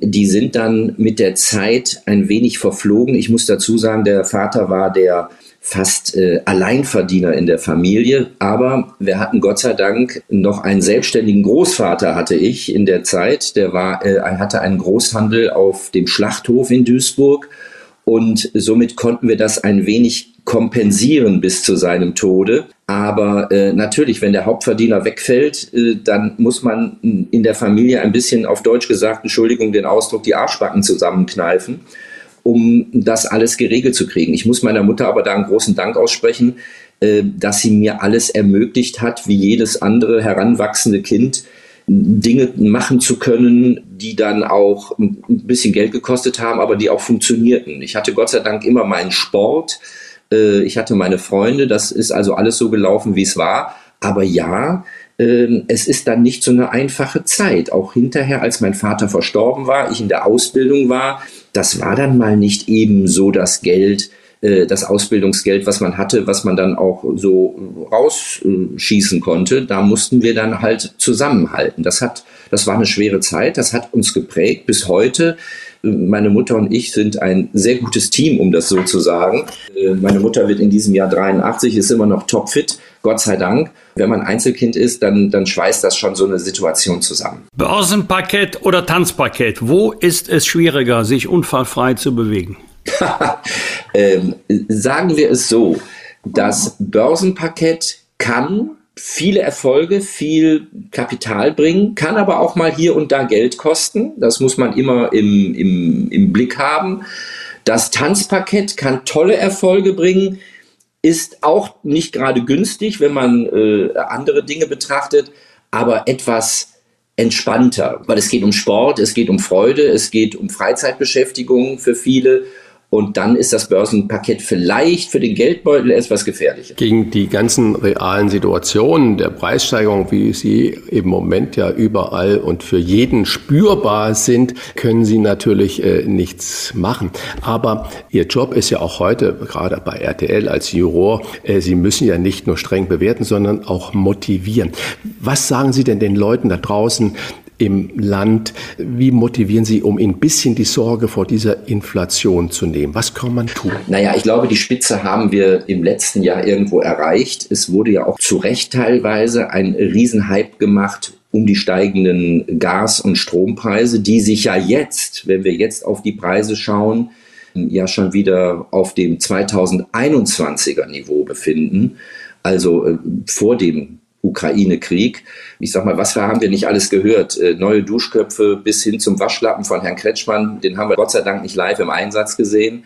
Aber es wurde sehr viel Besorgnis gerührt, sehr viel Unsicherheit gegeben in der Gesellschaft. Es gibt ja diesen 5-Euro-Spruch, vieles erledigt sich dann von alleine. Nein, es erledigt sich nicht einfach so von alleine. Aber ich glaube, wir haben das Schlimmste überstanden, werden keine 10% Inflation haben. Im letzten Jahr waren wir bei ungefähr 8,5%. Dieses Jahr prognostiziert man eine 6. Ich glaube, wir sind auf dem Weg wieder zu einer Inflation, was nicht von heute auf morgen geht, die in einem vernünftigen Rahmen ist. Die EU hat ja mal als Ziel 2% ausgegeben. Das wird jetzt in den nächsten ein, zwei Jahren wahrscheinlich nicht ganz so schnell erreichbar sein, aber der Weg wird dorthin gehen. Ich kann allen nur raten, lassen wir uns nicht so sehr depressiv werden, dass gar nichts mehr geht. Natürlich, äh, wenn das Geld knapp wird und eine Familie, die vielleicht auch nicht so viel verdient, muss auch vernünftig essen können. Da spreche ich bei Ihnen, äh, bei Herrn Rach wahrscheinlich, renne ich da offene Türen ein. Auch diese Familie muss Obst, Gemüse zu vernünftigen Preisen kommen, äh, kaufen können. Die müssen auch zur Arbeit fahren mit einem Auto, wo das Benzin irgendwo bezahlbar bleibt. Aber ich glaube, wenn wir das gemeinsam wie bisher schaffen, dann, dann haben wir eine gute Chance, durch diese, durch diese Inflation oder durch diese Krise zu kommen. Und äh, dann werden wir auch wieder Preise erleben, die für alle machbar sind. Natürlich ist das jetzt eine schwierige Phase noch die sich schon etwas entzerrt hat und ich glaube auch für die nächste Zeit, es wird sich weiter entzerren. Wir hatten nach der Ölkrise 1973 in den beiden Jahren danach einen sehr, sehr großen wirtschaftlichen Aufschwung, plus sieben Prozent, Jahr danach plus acht Prozent. Danach sieht es ja im Moment nicht aus. Womit rechnest du deiner Erfahrung nach eher? Weniger Wohlstand oder dass vielleicht der Wohlstand nicht so steigen will, wie er in den letzten Jahrzehnten gestiegen ist? Naja, nun müssen wir sagen, äh, nach der Lehman-Pleite und nach der EU-Krise haben wir zehn, zwölf Jahre einen Aufschwung erlebt. Die Börsen sind natürlich auch der beste Gradmesser dafür, der uns einen Wohlstand gegeben hat, den, ich sag mal, meine Generation bewusst gar nicht so kennt. Natürlich nach dem Krieg und in den 60er Jahren, auch was du angesprochen hast, Mitte der 70er Jahre nach der Ölkrise, war der, war der Aufstieg, äh, der Erfolg Deutschlands noch größer. Aber wenn wir die letzten zwölf Jahre mal betrachten, dann haben wir uns schon einen Wohlstand ja, erarbeitet, äh, der ist schon vielleicht des, des Guten zu viel gewesen. Jetzt kamen viele Umstände, allen voran natürlich auch die Ukraine-Krise, ähm, die für mich somit die Hauptverantwortliche war für dieses Steigen der Inflation. Äh, leider werden wir diese Ukraine-Krise aus meiner Sicht noch eine ganze Zeit lang haben, aber wir haben uns von einigen Dingen gelöst, ähm, wie die Versorgung aus Russland etc. Noch nicht 100 Prozent, aber es wird dahin gehen. Ähm, ich glaube nicht, dass wir die nächsten Jahre so einen positiven Anstieg unserer Wirtschaft haben werden, aber erstaunlicherweise trotz des schweren Jahres 2022 haben wir äh, ein positives Ergebnis äh, erwirtschaftet. Also die Wirtschaft ist oder steigt leicht und soll im nächsten Jahr noch besser sich entwickeln. Vielleicht keine sieben Prozent, aber irgendwo Richtung anderthalb, zwei Prozent.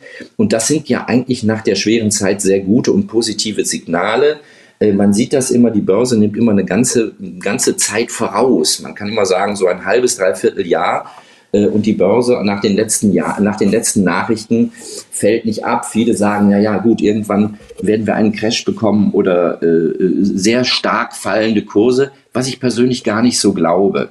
Unsere Wirtschaft ist robust, äh, die Menschen konsumieren trotzdem weiterhin. Äh, und das sieht man am besten, wenn man mal durch die Städte geht, auch wenn natürlich heutzutage viel online konsumiert wird. Nun dürfen wir trotzdem natürlich nicht äh, blauäugig sein. Viele, viele Familien im Lande können kaum noch den Klimmzug halten, sprich kommen nicht mehr mit dem Kopf über die Reckstange hinüber. Und es geht gar nicht um Wertzuwachs, sondern es geht darum, vielleicht das bisschen, was man sich schon erarbeitet hat, angeschafft hat, den Wert zu erhalten. Was ist denn Ihr Tipp? Oder wenn man mal im Monat doch vielleicht 500 Euro über hat, was kann man machen damit? Wie soll man werterhaltend anlegen? Ja, ich will noch nicht mal von 500 Euro sprechen. Ähm, viele sind froh, wenn sie äh, irgendwo mit Null schaffen, genau. kommen. Genau. Das muss man auch so sagen. Ganz genau. Aber wenn man irgendwo und gerade auch für die Kinder vielleicht 20, 50 oder vielleicht auch 100 Euro über hat, ich würde es, so habe ich es auch gehalten in den letzten Jahren, unsere Töchter sind jetzt auch schon groß, wir haben für unsere Töchter immer einen Aktiensparplan gemacht. Also was früher das Sparbuch war, ist heute sozusagen das Depot und äh, da sollten auch viele Menschen, die da Respekt oder Angst vor haben oder nicht wissen, wie das richtig funktioniert, sollten sich informieren, sollten zu ihren Kreditinstituten gehen oder mit Leuten sprechen, die das auch machen. Es ist praktisch ein, ein kleiner Sparplan, der dann nicht in ein Sparbuch oder in einen Sparplan geht, sondern der in ein Aktiensparen geht. Über viele Jahre, jeden Monat ein regelmäßiger Betrag. Das sind schon kleine Beträge von 20 Euro, äh, mit denen man äh, da starten kann, auch gerade für die Kinder, für die Enkelkinder. Und das wirklich, also wir haben es von Geburt an unserer Töchter gemacht, äh, bis zum 18. Lebensjahr oder so lange besser gesagt, äh, wie sie auch noch in Ausbildung oder in Studium sind. Und da kommt dann schon ein bisschen was zusammen. Und wenn man sagt, ja, die Börse könnte ja fallen, ja, die Börse ist keine Einbahnstraße. Das ist richtig. Es geht nicht nur nach oben. Es hat Schwankungen. Aber bei diesen Aktiensparen, wenn man das regelmäßig monatlich macht oder halbmonatlich, da gibt es ja die, die, die, alle möglichen Möglichkeiten, äh, dann äh, ist man bei allen Kursen dabei. Dann ergibt sich über viele Jahre dann auch ein Mischkurs. Man darf das nicht betrachten, ich mache das jetzt mal ein halbes Jahr und erwarte eine Rendite von 20 Prozent. Das wird nicht funktionieren. Ähm, aber wenn ich das über 10, 15, 20 oder noch längere Jahre mache, dann kommt da schon einiges zusammen. Und das ist für mich in den letzten Jahren und auch für die nächsten Jahre, wenn ich sehe, äh, gesetzliche Rentenversicherung, äh, man muss was auch zusätzlich noch in die Hand nehmen und das ist für mich die optimale Lösung, da ein gewisses Kapital zu erwirtschaften. Du hast es gerade selber gesagt, das ist nun mal leider keine Einbahnstraße, aber in anderen, also die Börse, dass sie sich immer nach oben entwickeln muss, hast du ja damit gemeint. In anderen Ländern ist die Aktienkultur noch ausgeprägter als bei uns. Wie erklärst du dir das, dass bei uns noch viele zurückhaltend sind? Übrigens, ich gehöre auch dazu. Ja, das ist aus der Historie gewachsen. Und äh, ich bin ja natürlich jetzt äh, 1989 an die Börse gekommen. Da war ich 25 Jahre alt, ähm, hatte mich vorher aber auch, als ich die Ausbildung gemacht habe und davor schon für Aktien interessiert. Ähm, somit war das für mich nie ein Buch mit sieben Siegeln. Aber aus der Historie gewachsen sind die Amerikaner oder die Engländer immer schon in solche Märkte, also in die Aktienmärkte gegangen. Wir in Deutschland, die Rente war sicher. Wir hatten ein Sparbuch, wo man immer ordentlich Prozente bekam. Ich kann mich erinnern, mein Großvater hat mal Anfang der 80er Jahre ein, ein, ein Monatsfestgeld gemacht von 14 Prozent. Also das gab's alles. Aber äh, die Rente im Moment äh, ist sie gesetzlich da, aber sie wird wahrscheinlich den meisten nicht ausreichen. Müssen wir was tun, was äh, mehr ist als diese gesetzliche Rente. Und wir müssen schauen, geben wir zum Beispiel auch unseren Kindern nach der Ausbildung oder nach dem Studium noch irgendein kleines Kapital an die Hand für eine Wohnung, für was auch immer. Und ich glaube, da sind, da müssen wir unseren Blick auch Richtung Börsenmärkte öffnen, weil dort auch Chancen liegen. Und wenn wir mal sehen, wie unsere großen Unternehmen die ja Weltunternehmen sind, die im DAX zum Beispiel oder auch im MDAX gelistet sind. Es gibt ja noch viel größere ETFs, also Exchange Traded Funds, wo, wo viele Werte zusammengeführt sind. Der MSCI World ist einer der, ist der größte zum Beispiel. Ein schwerer Tanker, da verteile ich das Risiko natürlich auf viele Säulen. Und das ist das für den, der so ein wenig Angst hat vor diesem, vor diesem Engagement, dann schon besser, als wenn ich irgendwelche Spezialfonds oder ETFs nehme, um darin anzulegen. Mhm. Aber Herr Lampi, pass auf, machen wir es mal gerade ganz konkret. Es bekommt jemand 5000 Euro von der Versicherung oder von was auch immer. Was soll er denn mit diesen 5000 Euro machen? Wie soll er sie, die braucht er jetzt gerade nicht, um die Gasrechnung zu bezahlen. Wie soll er sie anlegen? Ich würde äh, sie ein wenig splitten auf zwei, drei Fonds oder ETFs verteilen und zusätzlich würde ich noch einen kleinen Aktiensparplan machen dazu, dass dieses Kapital sich vergrößert und ich auch noch zu Kursen kaufe, die dann mal höher, mal tiefer sind, dass ich am Ende, wenn ich mir ein Ziel gesetzt habe, nehmen wir mal an, ich bin jetzt 40 oder 50 und sage, ich möchte bis zu meinem 65. Ich bin schon der erste Jahrgang, der bis 67 arbeiten muss, der Jahrgang 64. Äh, bis dahin möchte ich jetzt noch mal ein bisschen dazu sparen. Und äh, das Deutsche Aktieninstitut hat mal ausgerechnet, dass Anlagen in Aktien, gleich welcher Form, ob Einzelanlagen oder Fonds, wenn sie länger als zwölf Jahre laufen, nie mit einem Minus geendet haben. Also es spricht so viel für eine Anlage in Aktien und es gibt so viele unendliche Möglichkeiten. Ähm, ich würde wirklich darin investieren man darf natürlich nicht zittrig sein und jeden Tag auf die Kurse gucken, denn heute sind sie so, morgen sind sie so, sie sind volatil. Aber wenn man das laufen lässt, dann wird man da schon ein gutes Vermögen hinterher äh, zusammenbekommen haben. So, jetzt mal schnell vom Börsenpaket zum Tanzpaket. Am Freitag beginnt die neue Staffel von Let's Dance. Unter anderem am Start Boris Beckers Tochter Anna Ermakova, Internetstar Jens Knossalla und der Comedian Del Karim, mit dem wir hier bei den Wochentestern bereits eine Folge produziert haben. Wer ist dein Favorit und dürftest du das überhaupt offen sagen? Naja, also ich habe sie ja noch nicht tanzen gesehen. Ja, ich äh, sehe sie ja erst am Freitagabend, wie jeder Zuschauer auch. Und äh, ich bin sehr gespannt. Wir haben dieses Mal ein etwas jüngeres Feld. Äh, Frau Jägerowa, also die ehemalige Frau von Wladimir Klitschko, äh, von Vitali Klitschko, Entschuldigung, ist sozusagen unsere älteste Kandidatin mit 48. Aber ich bin gespannt, wir haben bestimmt einige gute Talente. Ich weiß zum Beispiel, äh, Philip Boy, der auch schon bei Dance, Dance, Dance sehr gut performt hat. Gut, das war mehr so Hip-Hop. Ähm, wird wahrscheinlich eine Rolle spielen. Ob das dann ein Favorit ist, das wird sich am Freitagabend rausstellen. Aber ich bin sehr gespannt, weil dieses Team, was wir da zusammen haben, diese 14 Prominenten, so unterschiedlich sind, von Influencer, TikToker, Comedian äh, bis hin, wie du eben schon sagtest, Wolfgang, Anna Ermakova, die ja hier in Deutschland nur als Tochter von Boris Becker bekannt ist. Und ich hoffe, dass zum Beispiel so eine junge Frau viel mehr kann und sich zeigen kann, als wie wir eigentlich nur aus den bunten Blättern bisher erfahren. Lilly Paul, Zirkusartistin, hat unglaublich, äh, sieht nicht nur toll aus, unglaublich performt und Sie haben es gerade selber gesagt, Philipp Boy schon gewonnen und natürlich toller Körper als, ich glaube, Vize-Weltmeister war er im Kunstturn. Ja. Sind die Profisportler automatisch die Tanzfavoriten oder ist mein Gefühl, dass das Publikum eher auch Außenseiter liebt? Nee, ich sag mal, wir hatten auch schon Sportler, die überhaupt nicht funktioniert haben. Äh, also ich sag mal, ich erinnere zum Beispiel mal an, äh, wir hatten mal Arthur Abraham, ein Boxer, ging gar nicht, so ungefähr. Äh, auch nicht jeder Fußballer oder jeder Handballer ist ein filigraner Athlet. Tim Lobinger hatten wir mal da als Stabhochspringer, der ja wirklich ein Körpergefühl hat, diese, diese Turner an der, an der, an der Stabhochsprungstange äh, aber auch da, ich sag mal, da, da kommen viel mehr Dinge zusammen.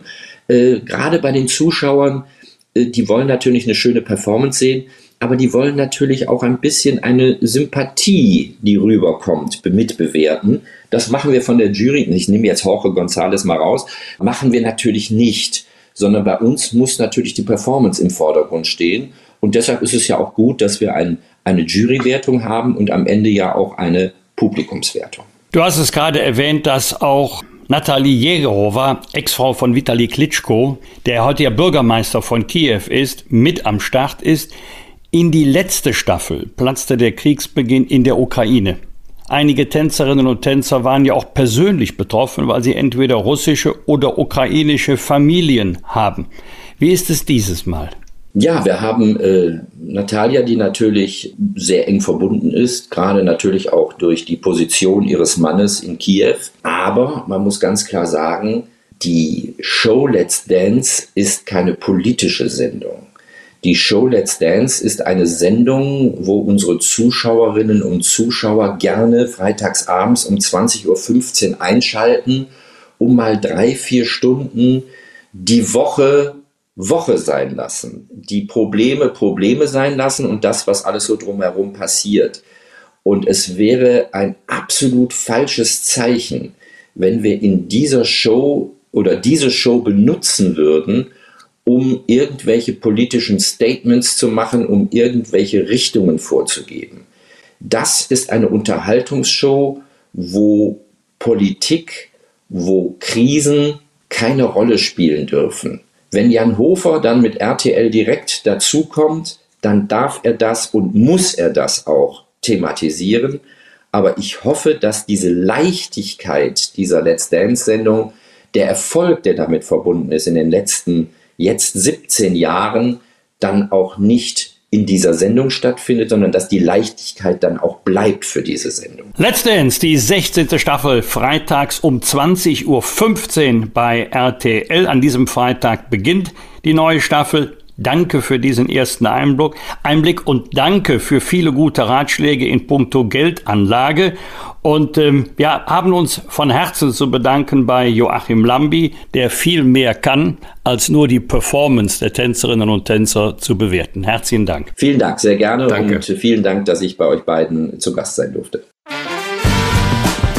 Fragen wir doch, fragen wir doch. Wolfgang Bosbach und Christian Rach sind die Wochentester. Tester, Tester. Sieben Millionen Arbeitskräfte verliert Deutschland bis 2035 alleine durch den demografischen Wandel. Das hat eine Studie des Nürnberger Instituts für Arbeitsmarkt und Berufsforschung ergeben. Potenzial sieht das IAB bei Frauen mit Migrationshintergrund und bei älteren Menschen über 60. Doch wie können die Älteren arbeiten oder weiterarbeiten und was bedeutet das für die Rente? Flexi-Rente lautet das Stichwort mit Rentenabschlägen, wenn man ab dem 63. Lebensjahr schon vier Jahre früher in Rente geht als gesetzlich vorgesehen und Rentenzuschläge für diejenigen, die über das 67. Lebensjahr hinaus arbeiten. Wir haben festgestellt, das ist ein ziemlich komplexes Thema, auf das uns vor einige Wochen unser Hörer Martin von Hören gebracht hat. Und wir haben damals versprochen, wir bereiten das Thema nochmal richtig verständlich auf. Das ist heute der Fall, denn wir haben den besten Mann in der Leitung, den man für diese Fragen bekommen kann. Herzlich willkommen bei den Wochentestern Hermann Josef Tenhagen, Chefredakteur von finanztipp.de. Guten Morgen, hallo. Herr Tenhagen, wie flexibel ist die Flexi-Rente tatsächlich? Also eigentlich ist die Flexi-Rente tatsächlich recht flexibel. Und äh, tatsächlich ist es auch so, man muss sich jetzt nicht in die Tasche lügen. Wir haben in Deutschland wahnsinnig viel erreicht in den letzten Jahren. Ich habe es gerade nochmal nachgeguckt. Äh, die OECD vergleicht das ja immer. Und äh, in der OECD ist der Anteil der Leute, die, die zwischen 55 und 64, die arbeiten, in keinem anderen Land äh, der OECD, also quasi alle Industrieländer, so stark gestiegen wie in Deutschland, um 37, um 34 Prozent. Also früher, man muss sich vorstellen, äh, im Jahr 2000 haben nur 37 Prozent der Leute über 55 noch gearbeitet ähm, und heute sind es 71, 72, 73 Prozent. Das heißt, wir haben da schon eine Menge erreicht und die Leute sind offenbar auch ähm, bereit, ähm, länger zu arbeiten, weil das hat ja nicht alleine was mit 65 und 67 zu tun, sondern die Leute würden auch länger arbeiten, wollen auch länger arbeiten. Leute, die eine bessere Ausbildung haben, arbeiten in der Tendenz ohnehin länger. Wir haben jetzt nur die Frage, können wir das eigentlich hinkriegen, dass die jenseits von 65, 66 67 auch noch länger arbeiten, und wie machen wir das, wenn die Leute ja im Prinzip für solche Sachen, also für so eine Gestaltung ihres Lebens zu haben sind?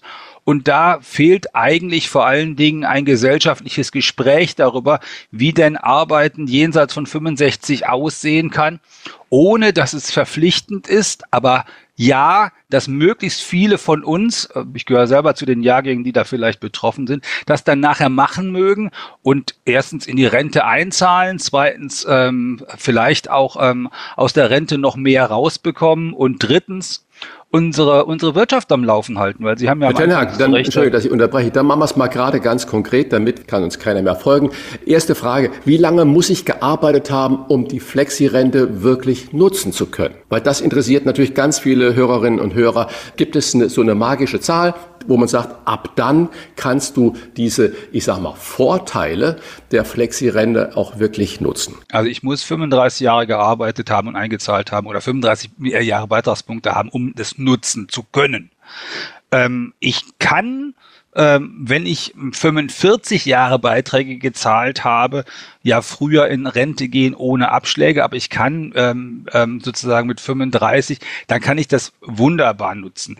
Im Prinzip ist es aber so, wenn Sie einfach länger arbeiten wollen, das können Sie jederzeit heute machen. Seit 2014 gibt es ein entsprechendes Gesetz, entsprechendes Gesetz, dass Sie am besten während ihrer Arbeit, also während sie noch arbeiten, mit ihrer Firma vereinbaren, ich möchte gerne nicht zum klassischen Rentenbeginn aufhören, sondern ich möchte weiterarbeiten. Und die Firma sagt, ja, das wollen wir unbedingt. Herr Tenhagen, kann es sein, dass da auch auf Arbeitgeberseite ein Umdenken stattgefunden hat, auch angesichts der Tatsache, dass jetzt ja eher die geburtenschwachen Jahrgänge auf den Arbeitsmarkt drängen, so nach dem Motto, es mag ja sein, dass die Jungen schneller laufen, aber die Alten kennen die Abkürzungen. Und äh, zweite Frage, wie hoch sind denn die Zu- oder Abschläge wenn man nicht im Regelalter von 67 in Rente geht, lohnt sich das dann für den Arbeitnehmer?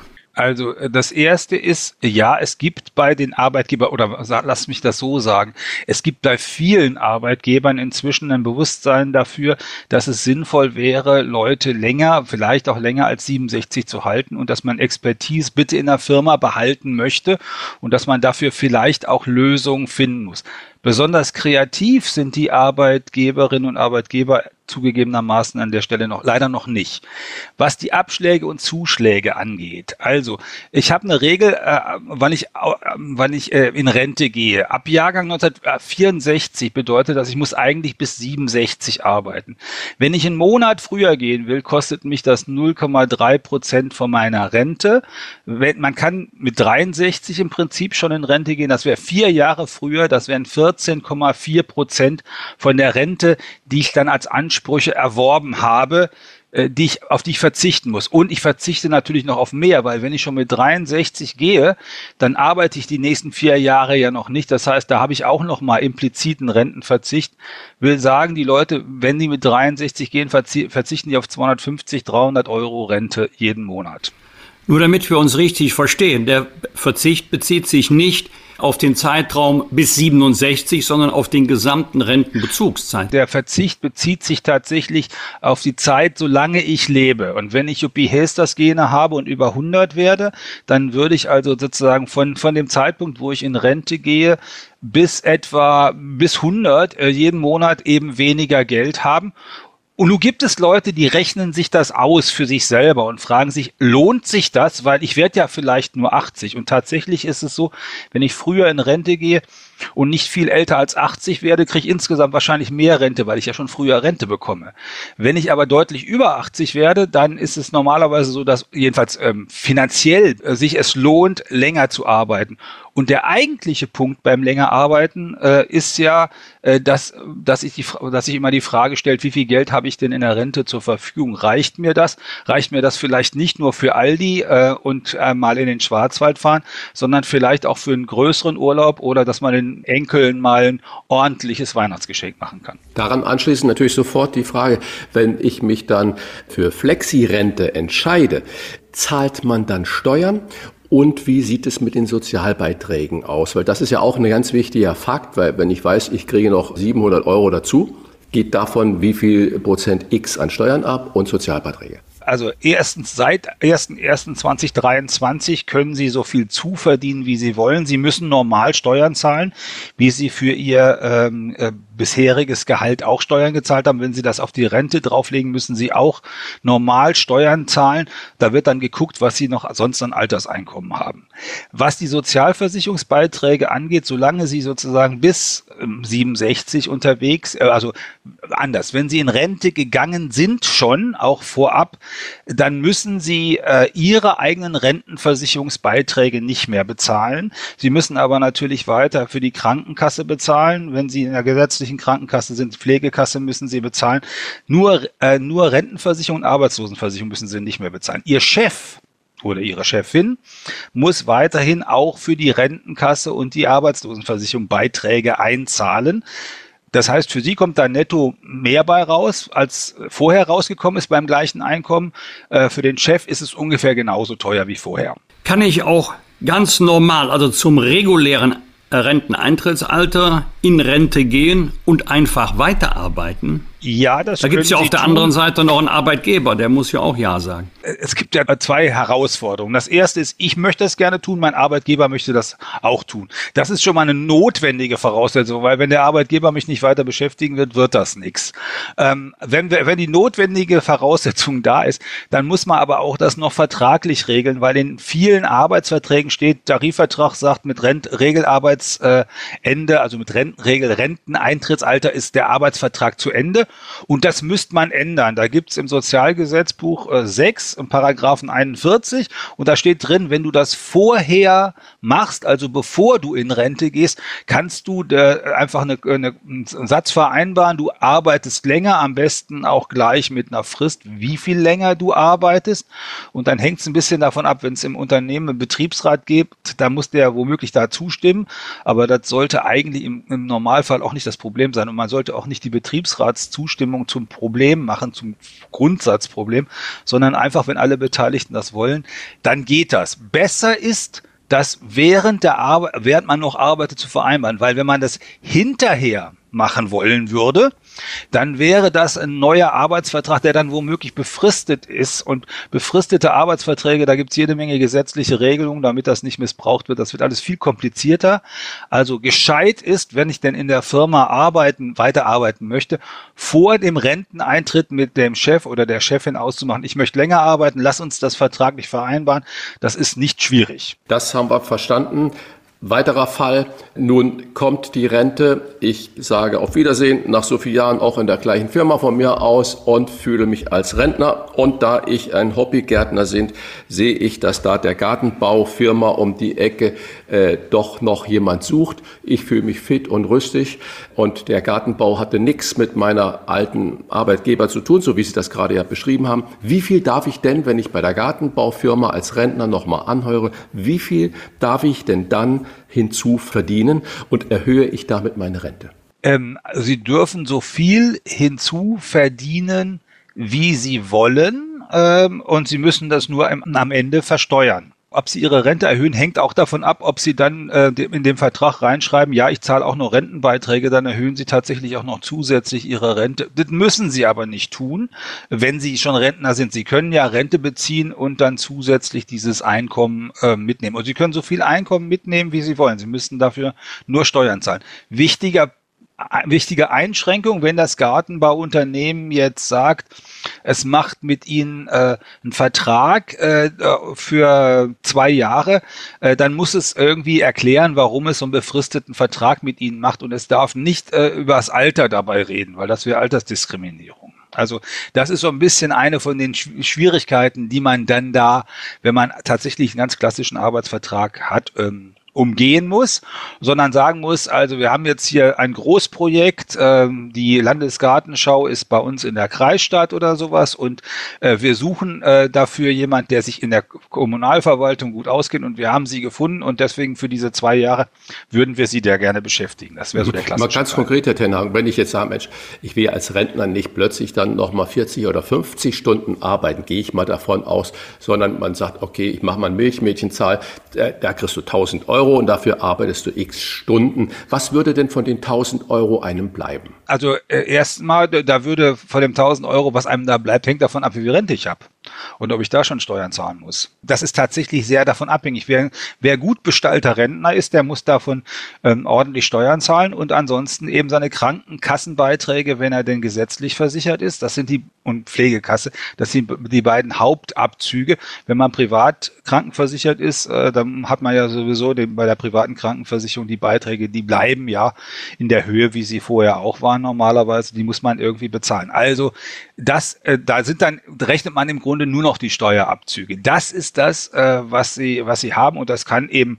15 oder 20 Prozent sein. Das kann aber auch 35 Prozent sein, wenn sie jemand sind, der ein ordentlich, sehr ordentliches Alterseinkommen hat. Wieso könnte es sich auch für den Arbeitgeber rechnen, wenn er einen Rentner über das reguläre Renteneintrittsalter hinaus beschäftigt oder weiter beschäftigt? Naja, im Kern äh, weiter beschäftigen lohnt sich immer deswegen, weil ich ja niemand neu einarbeiten muss, wenn das nutzt und weil ich die Expertise von diesem, äh, ähm, von der Rentnerin oder vom Rentner ja nutzen kann in der Firma. Manchmal ist es ja auch so, dass einem äh, erst zu spät auffällt, dass man da einen Experten oder eine Expertin am Start hat, die, auf die man auf keinen Fall verzichten möchte. Ich habe gerade hier äh, selber als Aufsichtsrat ähm, sozusagen äh, zugestimmt, dass äh, eine Dame, die im Vorstandssekretariat äh, sitzt, ein Jahr länger äh, arbeitet, damit die den neuen Vorstand, die neue Vorständin einarbeiten kann äh, und das nicht gleichzeitig sozusagen das Vorstandssekretariat und der Vorstand äh, wechselt, sondern dass alle Beteiligten der Meinung waren, das wäre viel besser, wenn die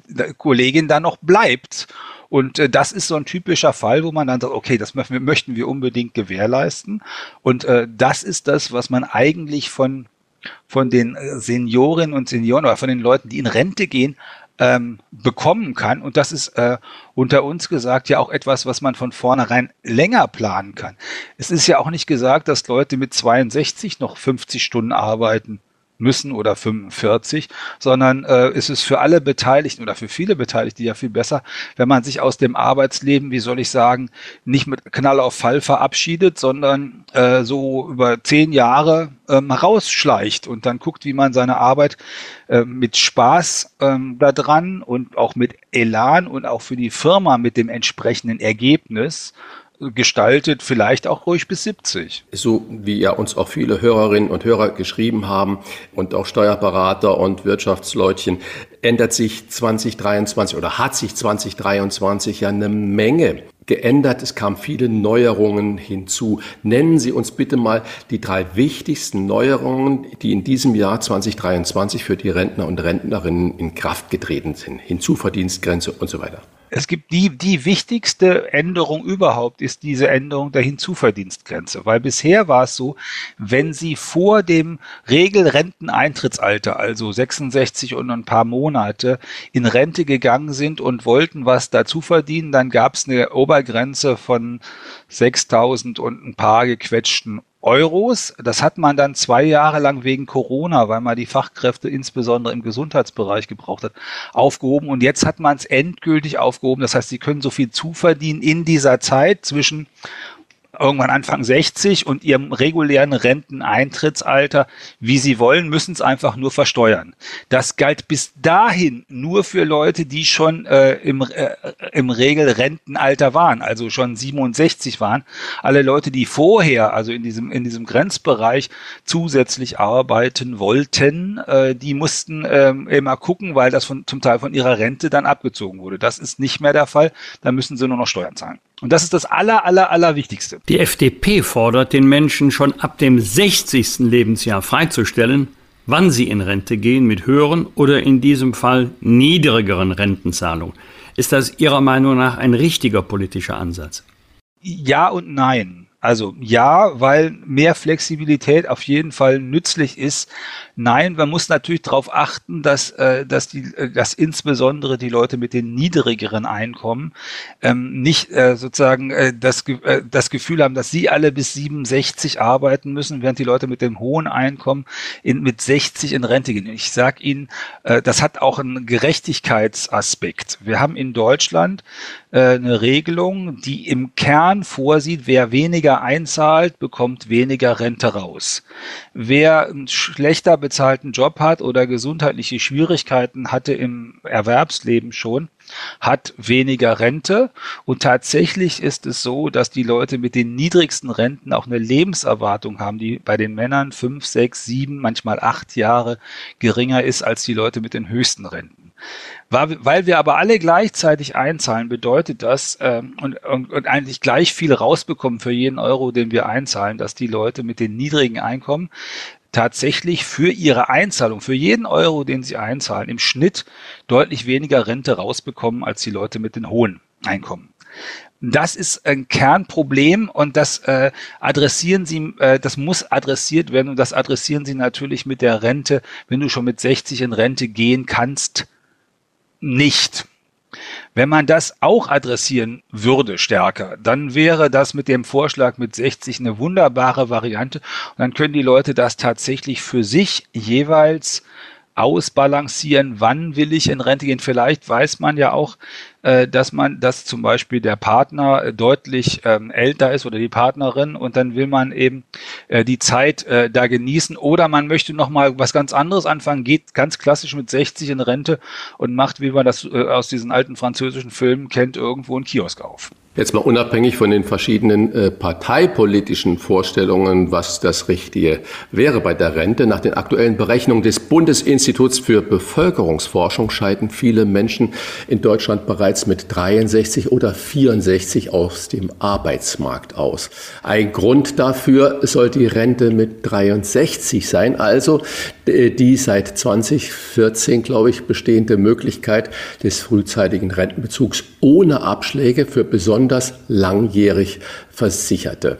Behindert diese Rente mit 63 den Arbeitsmarkt im Alter, diese Möglichkeit? Also die Möglichkeit behindert es ja auf keinen Fall, weil wenn der Arbeitgeber dem Menschen mit 63 äh, oder mit 64, der das schon machen kann. Äh, das ist ja Rente ab 63, nicht mit 63.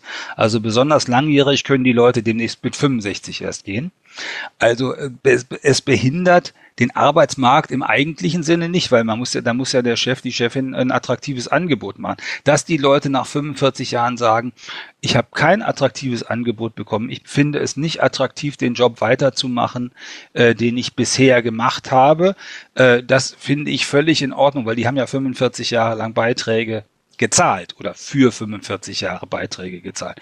Wichtig ist aber, und das ist äh, die, die Diskussion, die wir äh, tatsächlich, äh, weshalb ich Ihre Sendung jetzt so großartig finde, die Diskussion, die wir führen müssen, was müssen wir eigentlich im Arbeitsmarkt tun, damit die Leute auch mit 65 Lust haben, weiter äh, in der Firma ihren Beitrag, ihren gesellschaftlichen Beitrag zu leisten und Geld zu verdienen und das Ganze, ähm, dass das passt, weil nur dann kommt da ja mehr bei raus. Und dass wir da ganz gut sind, habe ich am Anfang der Sendung versucht zu sagen oder am Anfang des Podcasts, weil in Deutschland, es gibt kein anderes Land in der OECD, in dem die Zahl der Leute, die länger arbeiten, so stark zugenommen hat in den letzten zwei Jahrzehnten wie Deutschland. Die Regelaltersgrenze soll, das ist ja schon geltendes Recht, ohne Abschläge bis 2029 schrittweise auf 67 Jahre angehoben werden.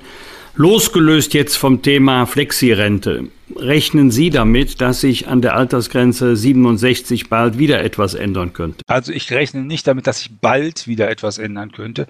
Ich halte es aber nicht für ausgeschlossen, dass man da nochmal drüber nachdenken muss, vielleicht Ende dieses Jahrzehnts. Das, das Einfachere wäre allerdings, das einfach noch mal stärker zu flexibilisieren und dafür, und dafür zu sorgen, dass es noch attraktiver ist für Leute, länger äh, im, im, Arbeitsmarkt zu bleiben. Dann müssen wir die, diese Frage nämlich mit äh, einer längeren Arbeitspflicht, wenn Sie so wollen, müssen wir gar nicht äh, beantworten, sondern einfach äh, die, das erreichen wir dadurch, dass wir das attraktiv machen, weil das Ganze heißt ja eigentlich Arbeitsmarkt.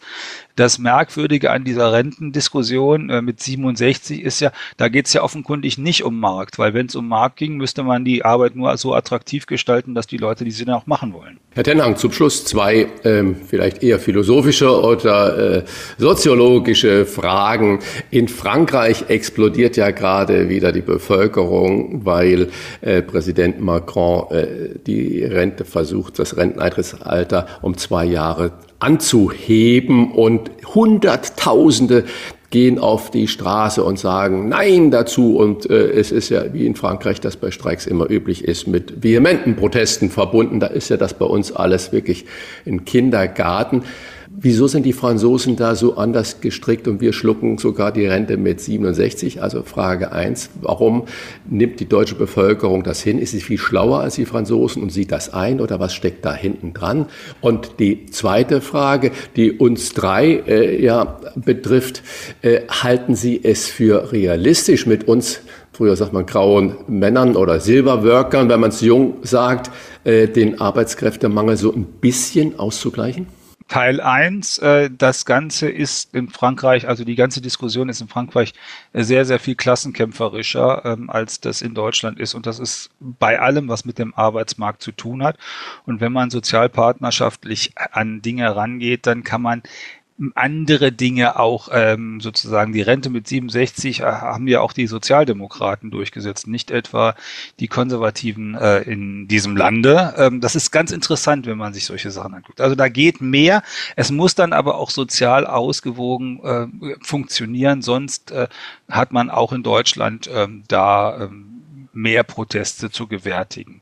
Und das Zweite ist, ja, natürlich kann ich mir gut vorstellen, dass wir einen Teil der Herausforderungen des Arbeitsmarktes in den nächsten Jahren auch dadurch bewältigen, dass Leute, die gerne länger arbeiten wollen, die eine attraktive Beschäftigung finden, deren Chefs und Chefinnen eine gute Idee haben, was sie mit den etwas älteren Arbeitnehmerinnen und Arbeitnehmern machen, dass die länger arbeiten. Ich habe jetzt gerade kürzlich gesehen, es gibt in Baden-Württemberg, ich glaube in Stuttgart war es, leitende Mitarbeiterinnen und Mitarbeiter der Verwaltung, die im Ruhestand sind, die sich jetzt um die Frage, wie man eigentlich die ganze Migrationsfrage mit den Ukrainerinnen und Ukrainern und den zusätzlichen Migranten regeln kann, die da die Telefone bedienen und den Leuten die Aufklärung an anheimfallen lassen, die sie sonst nicht bekommen.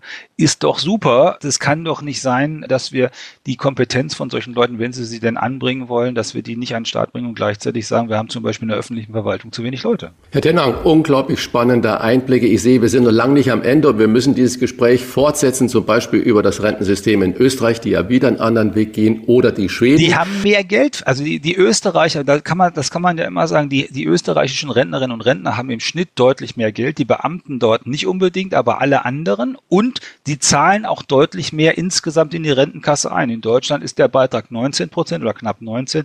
Da ist er eher 3, 24 Prozent. Das heißt, mehr von dem Geld, was erwirtschaftet wird, geht in die Rente. Vielen Dank für diese profunden und verständlichen Einblicke in das Arbeiten im Alter. Wir bedanken uns beim Chefredakteur des Finanzportals finanztipp.de, Hermann Josef Tenhagen. Gerne. Herzlichen Dank auch von mir. Alles Gute. Bosbach und Rach. Im Internet diewochentester.de.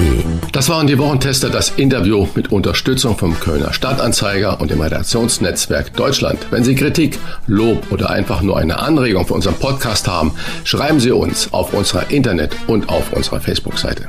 Fragen gerne per Mail an kontakt@diewochentester.de und wenn Sie uns auf einer der Podcast-Plattformen abonnieren und liken, dann freuen wir uns ganz besonders. Hören Sie doch mal rein in unsere neue Kompaktausgabe der Wochentester bereits am Donnerstagabend ab 22 Uhr. Die neue reguläre Folge hören Sie dann am Freitag ab 7 Uhr. Danke für Ihre Zeit. Was war? Was wird? Wolfgang Bosbach und Christian Rach sind die Wochentester. Ein maßgenau Podcast. Powered bei Redaktionsnetzwerk Deutschland und Kölner Stadtanzeiger.